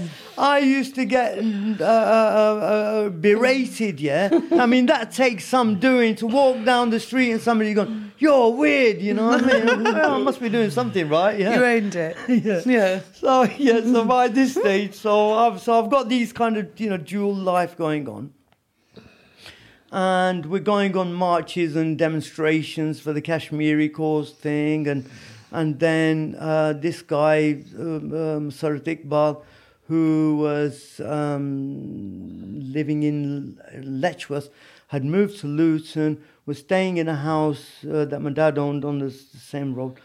And he I was so bad. So I'm living in sorry I'm living in Leicester now. I've started the course there. He comes up says oh will you come to Birmingham I want to introduce you to a few people and I said yeah I'll come and then something else happened and it for a didn't party? Or I just- don't. Well, I thought, yeah, you know, it could have been anything. To me, yeah, say hello, yeah, sit down, smoke a few joints, have a few drinks, you know, that kind of stuff. Maybe, I don't know. So, you, you know, it's just one of them ones, isn't it? So, uh, and then the next time you come, it's the same thing. So, uh, actually, no, this was, uh, he came with another guy. This guy I knew from the organizer from the Jammu Kashmir Liberation Front as well, but he was from Birmingham. So the pair of them have turned up on a Sunday night, and usually I'm out Sunday, I'm out Saturday, I'm out Friday, and um, they've turned up and come in. Oh, all right, guys, what do you want? Blah, blah, sit down, have a cup of tea, have a chat. And he's going, oh, I want you to, he said, oh, he said, come down next week, come down to Birmingham. I want to introduce you to a few people. Said, oh, yeah, uh, whatever. And he's asked to borrow a key of my house, my Yale house key. And I used to use that to nick my brother's Ford Capri, yeah, and Harazi. yeah, and it used to work, you know. I mean? Yeah, yeah, of course. yeah, he just jiggle it and, you know, boom. And then I used to drive around in it. And so he's obviously seen me do that. And I thought, oh, that's the only thing I can think of that he would want that key for. And uh, he didn't realize it's not the key, it's the person who's jiggling it. Do you know what I mean? So, and anyway, so um, yeah, I, so I go the next Thursday. I get um, a, uh, a, a, coach. I go on the coach to Bullring in Birmingham, and bear in mind, you know, I don't get really well with the lads in the hall of residence where I'm living. Um, get on great with everybody. Uh, where I'm organising this football um, thing between one hall of residence and another. I'm staying in Lawrence Kershaw Hall of Residence. So we've got this team, and you know, we used to go and you know, Leicester Nick outside this Mandela Park. We used to practice there, and I, used to, I never thought, you know, about what them people are like behind in those, you know, behind those bars. So uh, and and we were supposed to play a game that Sunday. So I left and I said to the guys, I said, listen, I'm going to Birmingham. Uh, if I'm not back today, I'll be back tomorrow. yeah, because I'm not expecting anything. So anyway, I get there and uh, uh, he comes, picks me up from the bull ring. He's in a hired car. There's some other guys in there, and you know, I thought, well, maybe these are the kind of guys he wants to introduce me. I was getting in the car. So now we're driving around some suburbs of Birmingham. We're going somewhere, and I don't know Birmingham, so it could be anywhere. So he says, and that's when the alarm bell started to ring. He says, uh, I want you to look after somebody for a while. Yeah. I went, What do you mean? I've got to look after someone. What do you mean? And he's gone, I'll brief you when we get there. And now like, What? So, anyway, we walk into this house. It's newly bought. there's like you know there's no furniture, all of that kind of thing. There's you know four or five lads there, all kind of older than me. I'm what about 21 at the, at the time, and they've got guns. Yeah, now he's dropping this plot on me. Yeah, saying that this guy, that Makbul Butt, the one who escaped from and got captured again, was doing uh, on the death penalty.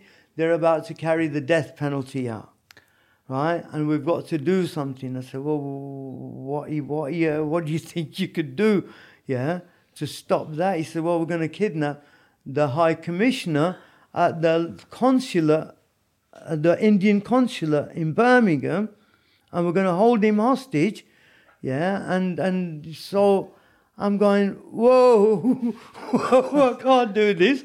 I said, look, I said, now I'm like, you know, a million excuses at once, yeah. I went, no, for a start, yeah. I said, I've got to be in court, uh, Magistrates Monday, and I had a breathalyzer charge, yeah. I said, I've got, I've got to be in court on Monday. Uh, if I'm not there, it's going to be on top, you know what I mean? Do you get somebody else? No, no, no. He says, I'll, I'll stay here, yeah, uh, until Sunday, and I'll get somebody else. And, uh, oh, mate, I'm stuck, you know what I mean? I'm stuck. I can't, you, you know, because it's like, now it's because my dad's the president of the organization there, and even though we can't be seen to be that organization, everybody knows it is. Yeah. So, and he gives me this uh, kind of ransom note, yeah, that they want these three guys out. Uh, one of them's Makbul Butt, another one's called Hamid uh, Butt, another one's called Riaz Dar, yeah, um, and he wants a million pound as well. Yeah, uh, you sorry. might might as well add a few. might as well add a few more while you're at it. You know what I mean? A million pound as well. And he's asked the the Jammu Kashmir Liberation Front to be the negotiators. Right? This is what, and I'm like, mate, and I'm I'm I'm just I'm just flabbergasted. You know, and I I I, I can't think of a way out. Uh, I I realize I'm properly stuck. And now I'm thinking, what's the kind of least I can do and, and, and slip away um, without causing too much damage to anybody else and myself? Do you know what I mean? So he asked me to write, so I write the fair copy of this, this, this ransom note. They go out to get this uh, high committee. So it's actually happening now, yeah? So this is the 2nd of February 1984 they go out, they come back about an hour, hour, hour and a half later. He's not there. Yeah, he lucky for him, he's on a meeting down in London. So they go, I'm going, is that it? Uh, no, no, we- we're going to go back tomorrow. We're going to get him tomorrow. Mate. So the next, so the, now the guy who's in there with me, so right, there's two of us who are in this role of the guards, yeah. The other guy, guy called Kayum Raja, he's come over from um, Paris, France, yeah, and his passport's run out as well. So I think he didn't actually know what was going on, yeah. They've roped him in because he's from France. They've roped me in because I'm recently in Leicester. If I'm missing in Leicester, people will think I'm in Luton, and the Luton people think I'm in Leicester. So this is what this guy is thought, and this guy is supposed to be a mate. Yeah. So the next day they come back. They've got somebody. They've got this guy. They, he's got wraparound sunglasses with tape on the inside. Uh, they've done his hand, hands up. And they've whacked him over the head, you know, when they've nabbed him off the street. Um, and he's like, you know, middle aged, he's nondescript, you know what I mean? Thickly set, and he's just confused and bewildered me. And they, they, as they're walking past, uh, with, so this house, um, it's got kind of three bedrooms. There's one in the middle, there's one in the back, and there's one in the front. Uh, we're in the middle one. Uh, out the front, there's a main road. I real found out later on it's Alum Rock Road. Uh, the house is 370 Alum Rock Road. And um, so you go up the stairs, you're going through the, the, the landing, and as they're walking past me, I asked Musarat, that guy, I said, who is it? Who have you got? He's gone, and we've got the assistant high commissioner. The high commissioner was still there, had to do it, had to get him. So got the assistant high commissioner. So me, you know, no, now, hey, I know we're not getting anybody. We're not getting anybody released. We're getting nothing. Yeah, I'm just on a hiding to nothing. Yeah, I'm just gonna try and do as little as possible. So anyway, uh, they've took him into the room. They've had a few goes at him, called him Indian bastard, this one, that one, yeah. And as they go in, as I go in there, I see he's bleeding from his head and stuff like that. One of the guys there, I've gone, listen, I want you to get some bandages, I want you to get some Savlon, antiseptic cream, stuff like that, yeah. No, no, no. Sort 'em out. Because now they're all like paranoid, yeah. And I said, look, you know, you, you fucking trapped me in here. You're going to have to start, you, you know what I mean? I'm not going to sit here with a guy bleeding to death in front of me, you know what I mean? So anyway, uh, about 45 minutes later, he's come back with some antiseptic cream. He's come back with some bandages. I've untied him. We've gone to the bath, washed his head, put some bandages on him. Because I'm thinking, Sean, I'm thinking, I'm gone, mate. Uh, this is on a Friday now, 3rd of um, uh, February. I thought Sunday, 5th, I'm gone. I'm going to say as little as possible so he doesn't get on my voice. And, um, you know, the, the, my mate, the Qayyum, the other guy, uh, you know, he's having a good chat with him in Urdu and stuff like that. And, you know, my Urdu's not that, wasn't that clever anyway. So I'm waiting for my relief now on the Sunday. So, you know, we're doing the watch, you know, uh, the two of us. So what's happened is on the Friday night, he's dropped the diplomat with us, Mr. Mhatre, Ravindra Mhatre it was called, Ravindra Harishwar Mhatre. He's dropped him with us. He's gone down to London, uh, the um, where the Reuters press agency. Opposite that is um, obviously a phone box, and he's left the ransom note and uh, the you know his keys and his diplomatic ID to say right we've got him and phoned Reuters and said, look, go there and you know you'll find this, that, and the other. So anyway, they do that. So the Friday night gone. Now Saturday, yeah. And bear in mind, I don't know we're on Alum Rock Road, and the reason why I say that, Alum Rock Road used to be our the headquarters of the JKLF was at three four eight Alum Rock Road, and we're at three seventy Alum Rock Road. So literally. 11 doors away from what used to be the headquarters of the Jammu Kashmir Liberation Front. So that's what JKLF means, really. So, so the next day, all I can hear is e-on, e-on, e-on, e-on, police cars, yeah. And I, shit, I'm thinking, what, what are the police doing here? Yeah. And now I'm thinking about the Iranian embassy siege, yeah. Um, where the SAS have come in through the windows. all, all we've got is like these replica guns that they've given us because they've took the tools with them, you know. So Qayyum's having a chat with this guy, and I'm trying to say as little as possible, you know, untied him. In the end, he ain't gonna go nowhere. So I'm waiting till uh, Sunday. Now my head's battered, you know. Um, we're hardly, none of us are hardly eating anything. Karim can't cook anyway. so anyway, comes Sunday night, I hear a tap downstairs. So I'm like, whoa, me gone. See you later. I go downstairs. I look through the door at the bottom of the stairs. I see him, sir, outside. Good. I've gone to the window, opened the window. I've gone, uh, what we doing? Because I'm expecting him to say, oh, you know, I've got somebody and you can go. Yeah, and he's gone, um, no, it's bang on top. Uh, we're going to go out and shoot him. Oh, mate. Yeah, so I'm going, now I'm I, more, right? Shit, what am I to do? Right? So I'm going, look, yeah, well, you, you don't want me for anything. You know, I haven't got a gun. I'm not going to be the one that's shooting him. You know what I mean? So I've gone, listen, mate, I've, I've to go, to, I needed to go to Luton really because of the court case on the Monday. But I made the excuse that I need to go to Leicester to try and get away from them. Yeah, he's going, no, no, we'll drop you off at Leicester, yeah.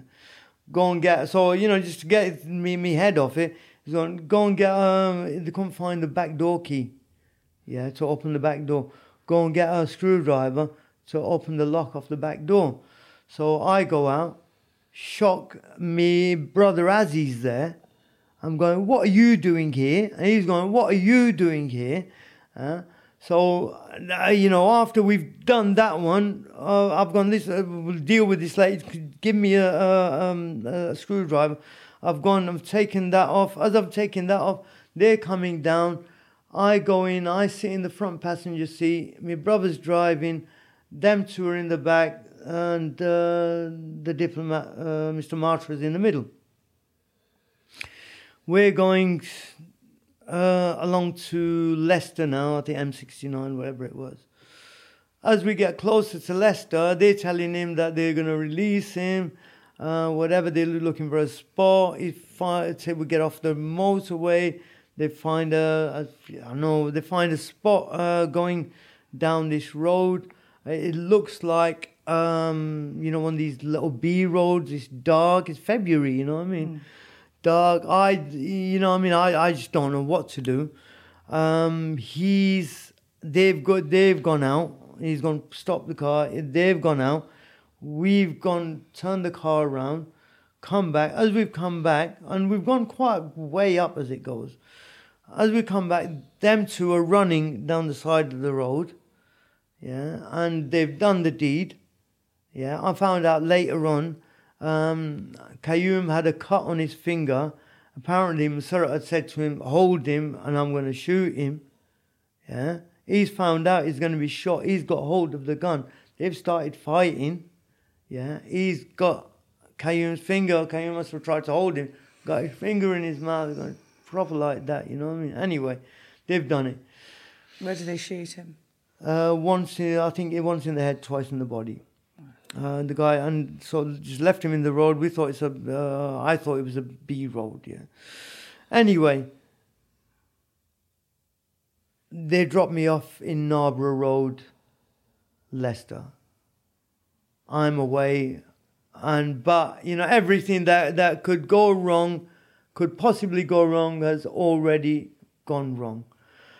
Um, I'm walking back to my student digs thinking, what, what am I going to do? What, what am I going to say? My head's battered, you know. A- anything that I had, you know, I had, the, I had a balaclava because I always catch the balaclava on.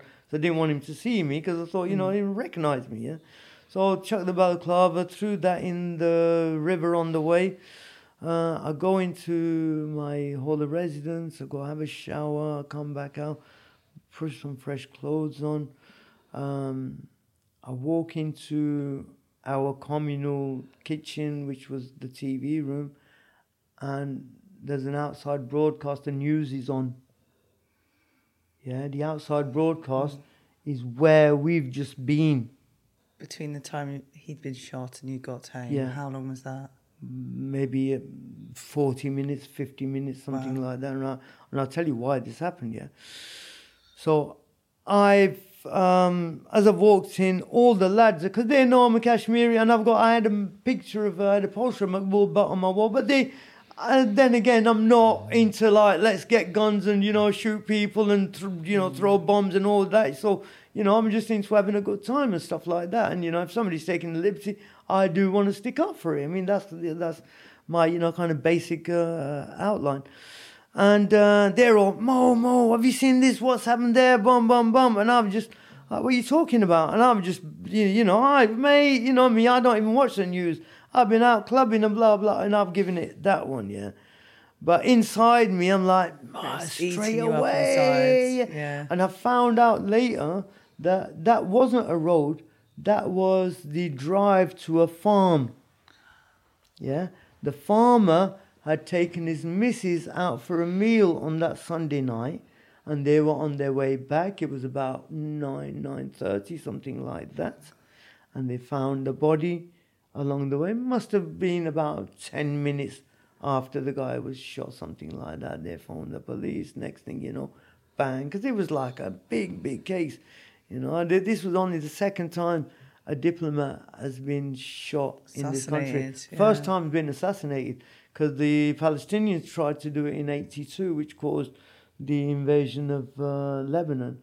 but they didn't kill him. You know, he was on life support for seven years. Something. So this was a big, big thing. You know, and, and me, you know, like I've given you a, a little history of my life.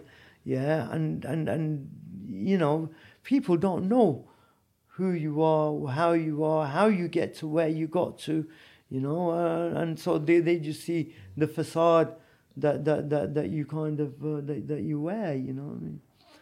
So uh, yeah, so so then I'm thinking, shit. Now I've got to go to Lu- Luton for the magistrates. Go to Luton, get uh, after twelve o'clock. Because I'm a student, I ain't got no money, so I'll get a single uh, return. Uh, I don't get to see my brother again. Uh, I get to see Masura. He tracks me down at the um, college and he makes out because I now I'm just like you bastard, you know what I mean? You complete and utter fuckwit, you know. You know how can you do that to somebody who you, you know Would be friend, is supposed yeah. to be your friend? If you want to, oh, why didn't you ask me when you come and said, "Yeah, Mo, we want to do this," you know? Because he probably realised, "Oh, dog, are you nuts?" You know what I mean? But you know, the, the, eh, eh, and and then he's he's saying to me, "I'm going, oh, what are you doing?" And he's going, "Oh, I'm going to Wales." So I thought he's probably going fucking opposite direction. You know what I mean? So then I go back to also the case gets adjourned for reports or something like that. I go back to um, Leicester, and then for the next two weeks, I try to act normal, you know, pretend that I haven't been involved in anything like this. And so that was f- on the 5th that the guy got shot. On the 17th of February, it was on a Friday again. So the Friday after. There's Okay. two Fridays, I think, two Fridays. Two weeks after, Right okay. after? Yeah, two Fridays. hmm 17. Yeah. So, yeah, it's, um, about a week and a half after something like that. Anyway, I get two policemen. Sorry. So I, uh, I get a knock on the door on a Friday. I don't have any lectures. So I'm just lying in bed. It's about 10 o'clock in the morning. One of the lads comes running, Momo. Uh, there's cops there at the warden's office asking for you. I went, oh shit. I thought, I, I remember I, we had some Colombian weed and it was really good. And I don't know about weed that much. But I thought, oh, I've got some seeds here. I might be able to grow them or whatever. So I had some, some seeds there. Thought, first thing, about throw them out of the window. I don't want them to give, uh, give them anything to, to, to hold me by. So uh, then I jump back into bed, pretend to be normal again. Forget that I've got the poster of Makbul Butt on the wall. But then even if I took it down, it looked dodgy anyway. So anyway, they knock on the door. Um, yeah, who is it? Oh, um, can we speak to you? I say, yeah. So I'm just like in my underpants. What do you want, mate? Uh, and you can just see him look, and I, I've, I've got a poster of David Bowie, I've got a poster of Marilyn Monroe, and I've got a poster of Makbul Butt, and they've gone bang, yeah. So they've gone, uh, we want to talk to you. I said, yeah, I'll come in, I'll make you a cup of tea. They went, no, no, I want to talk to you down the station. I went, all right. I said, uh, look, let me nip, nip across the road. I get a packet of fags. I nipped across the road. They, they let me go. You know, if I, if I was if I was going to run, that was me guilty, innit? You know. So anyway, they've nabbed, they've took me down to the police station. Now, I had a bit of a weak alibi, which I knew would stand up to a little bit of pressure, but not much. When I went down to Luton, uh, there was uh, a mistaken identity case that pulled me in. Uh, some guy was driving taxis, uh, the same name as me, on the same road. And I went, no. So when I came back, I told the lads, I said, listen, uh, I've, I've had this kind of issue. So if the cop has ever asked you, just say, I was with you guys that weekend and I'd found out about the football game and everything that had happened. So, do you know what I mean? So, but I knew that, you know, if, they, if, if there was any evidence, it was over. But as long as there was no evidence, it would, you know, tolerate a tiny bit. So anyway, on the 17th, they take us in.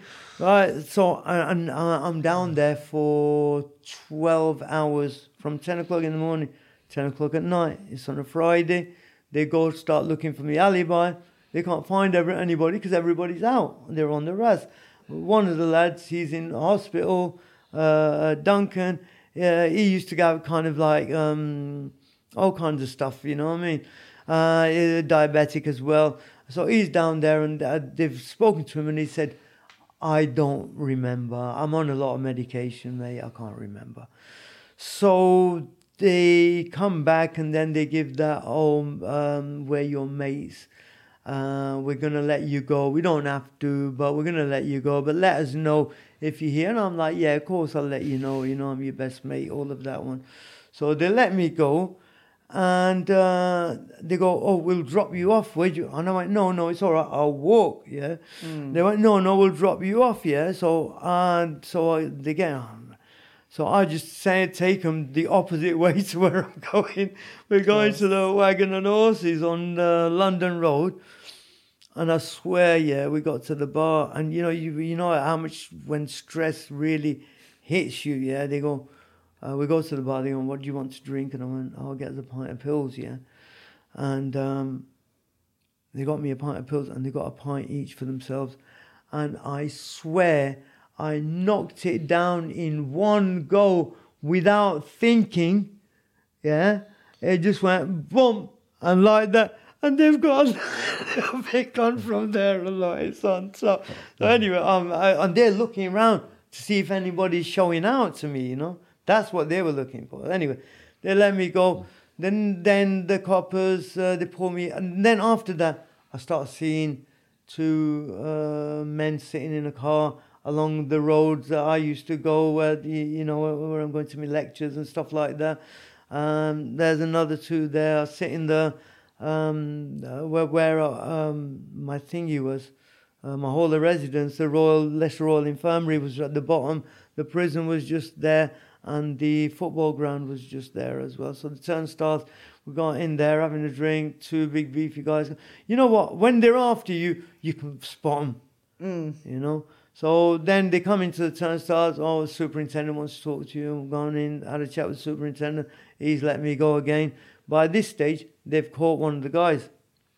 Yeah, they've caught Qayyum, the guy who was like with me there, right? How did they catch him? Right, so when they dropped us off at Narborough Road in Leicester, they said to him, uh, he was supposed to be going to Bolton, he had some relatives. They said, Look, get out of the country. Yeah, as quickly as you can. You don't live here anyway, so get out of the country. Yeah. So I'm under the impression that they're all gone. So during this time, I think it was on the 10th of February, I phoned Luton and I, I, I couldn't ring home anymore because I was hearing kind of noises, yeah, on the phone. So I'm thinking they're listening. So then I was ringing this taxi uh, service where I knew the guys who worked there, I knew those behind the controls, so I could talk to people there. And one of the guys says to me, he says, uh, Azzy's gone, and this on the 10th of February, Azzy and Masura have gone to Kashmir. And outside of Kashmir, when I say Kashmir, I mean the Pakistani occupied, they call it Azad Kashmir, not the Indian occupied part, yeah. So I thought, well, if they're gone, that means everybody's gone. If everybody's gone, then there's nobody to point, kind of point the finger at me, which gave me that false kind of sense of security. Qayyum gets captured on the 21st, going to Holyhead. Sorry, from Holyhead to Dublin. Now, he wasn't to know, but that is the hottest route because the IRA were using that route all the time. So he wasn't really to know, but whoever's giving advised him, yeah, he's got his. You could get a British visitor's passport in those days from the post office. Uh, he's got his cousin's ID and he's got it on that, and he thinks he can go there and claim asylum because Ireland are against Britain, but obviously he doesn't know. Yeah. So as he's going past and he's like trying to you know slink with uh, a couple or something, they pulled him over, pulled him over. They've opened his thing and uh, inside it, he's got his ID his real ID, yeah, the credit card and stuff on his name, Qayyum Raja, and then he's got this British visitor's passport. Uh, his cousin's name, Sark Raja. Yeah, mate, come here, let's have a chat with you. The other thing with him was, this is uh, quite a funny one. I know it's not funny, but he, he had this scarf, yeah, and this scarf had like really long fibers, yeah. Mm. And it was like a, you know, have you seen those macaws, you know, those really bright parrots, yeah. And I said to him the first time I see him, I'm me, I'm wearing all in black, you know what I mean? And uh, I, I said, "Where'd you get that scarf from, mate?" And he's going, "Oh, I got it in the Pigalle. I got it in the flea market in the Pigalle." Oh, it's very, you know, striking, you know. so anyway, he had that scarf with him. Now, what had happened was that when they'd done the forensics on the body, they'd found this fibre of the, and that was like, you know, bang on top. Eh? So that's when they pulled him to the side. A, they've got him that he has, he's not got the right ID, and B, when they've sent that off to match, that's match. So now they've got him. Now he's telling them the stories. After a few days, he's told them the story. Yeah, he's called me Mohammed. Yeah, but you know, by this stage, the net's closing in. Then um, we get to March the 1st, that night, February 29. I've gone out. I think Pete Burns was playing Dead or Alive. Dead or Alive, Pete Burns, yeah, at the Union Bar. I'm, I'm watching that, you know, and I come back and uh, they turned up and, and, and, and there was like, there was a, a one carload. They were like ZZ Top, mate. They had big beards. These guys were like six and a half foot, all of them, and they had big beards like that, you know what I mean? They would have been like the Taliban if they weren't white, you know? so they had one carload of them, and they, because they've just come in, they went, uh, Mohammed Riaz? I said, yeah. He said, can we talk to you in private? I said, yeah, all right. Go in private. They went, right, you're nicked. Yeah, no, you know, uh, pace or anything like that. None of that. You're nicked, right? So I get in the car with them. They're taking me to um, West Brom Police Station, as it turned out. Along the way, there's PC Reynolds and I think it's Turner or something like that. Uh, I've got the name. Uh, so one of them's like he's being the the friend. Yeah, I'm sitting at the back. The other one's turning around and punching me, and then going like, "We'll throw you out of the thing, and we'll do this, and we'll do that." But they're telling me the whole story, right? And they're not only are they telling me the whole story, they're telling me everything that I haven't done. Yeah, so they're saying, "We know you didn't do this. We know you didn't shoot him. We know you weren't there. You know, we know." So, and it, it was like, and then I know that obviously somebody's said, yeah. So uh, when I get to the police station, Qayyum's there, and this other guy, Sadiq, the one who came with Masarat when they asked me to come to Birmingham, he's there. They've got these paper suits, the forensic paper suits on, and they've, you know, obviously written statements and stuff like that. And so he's, yeah, bang on top, bang on top. What were you charged with? Uh, charged with um, conspiracy to kidnap to start with. Yeah, and that's that's what they had us. Yeah. They didn't charge you with conspiracy to murder as well. Uh, in the end, they charged me with murder and unlawful imprisonment. But to start with, they just I think it was just conspiracy to kidnap. Yeah, that was the holding charge. But then I was like double cat A and stuff like that. I was in police custody for a week. Yeah, and in those days, I think it was. I think, and that was the you know the uh, Prevention of Terrorism Act, 1975. It was uh, down to that. Wow. So there you have it. Part one with Mo. Yeah. Wow. We've got a conspiracy to kidnap that's going to end up in a murder charge. Yeah. And we've got the backstory Kashmir, Luton. We've got the Charles Bronson story that we mm. opened it with. His book is 300,000 words, which is 30 hours of audio. Mm. so let us know in the comments mm. what you thought about part one today. Would you like to see part two? And please support Mo in what he's doing now. He's turned his life around from all Well this done. stuff. He's got his channel. And are there any other places online you'd like people to support you? Any links we can put in? Any Socials? Pardon? Do you have any socials? Any? social media? Social Oh, media. social media. oh, sorry. Yeah, I, you know what? I got kicked off Twitter for. I, There's seriously, I another swear to. God, this how mad is this? Yeah, for calling rednecks rednecks. so they kicked me off. I'm totally kicking me off. YouTube's the same. Got, we've got to be very careful what we say. So yeah, so I, Yeah. I'm kind of getting onto that. You know that, that how I use my language. So you're not on Twitter then? I'm not on banned, Twitter. Banned from Twitter. What about Banned Insta? Instagram? I'm not on Instagram Facebook? either. I'm on Facebook. Do you want me to put your Facebook with this and your Yeah, YouTube? go on. Yeah, yeah. Yeah, my, my yeah. Facebook's uh, Mo Johnny Yen Riaz. Send that over then. All of Jen's links are down there in the description box. And huge thank you for watching this today. Let us know what you think in the comments. We will see you next time. Take care and um, yeah, give us a hug, Mo. Yeah. Oh, definitely. yeah. yeah, yeah. I'm a proper, I'm a hugger. Group hug, group hug, group hug. well done. Cheers.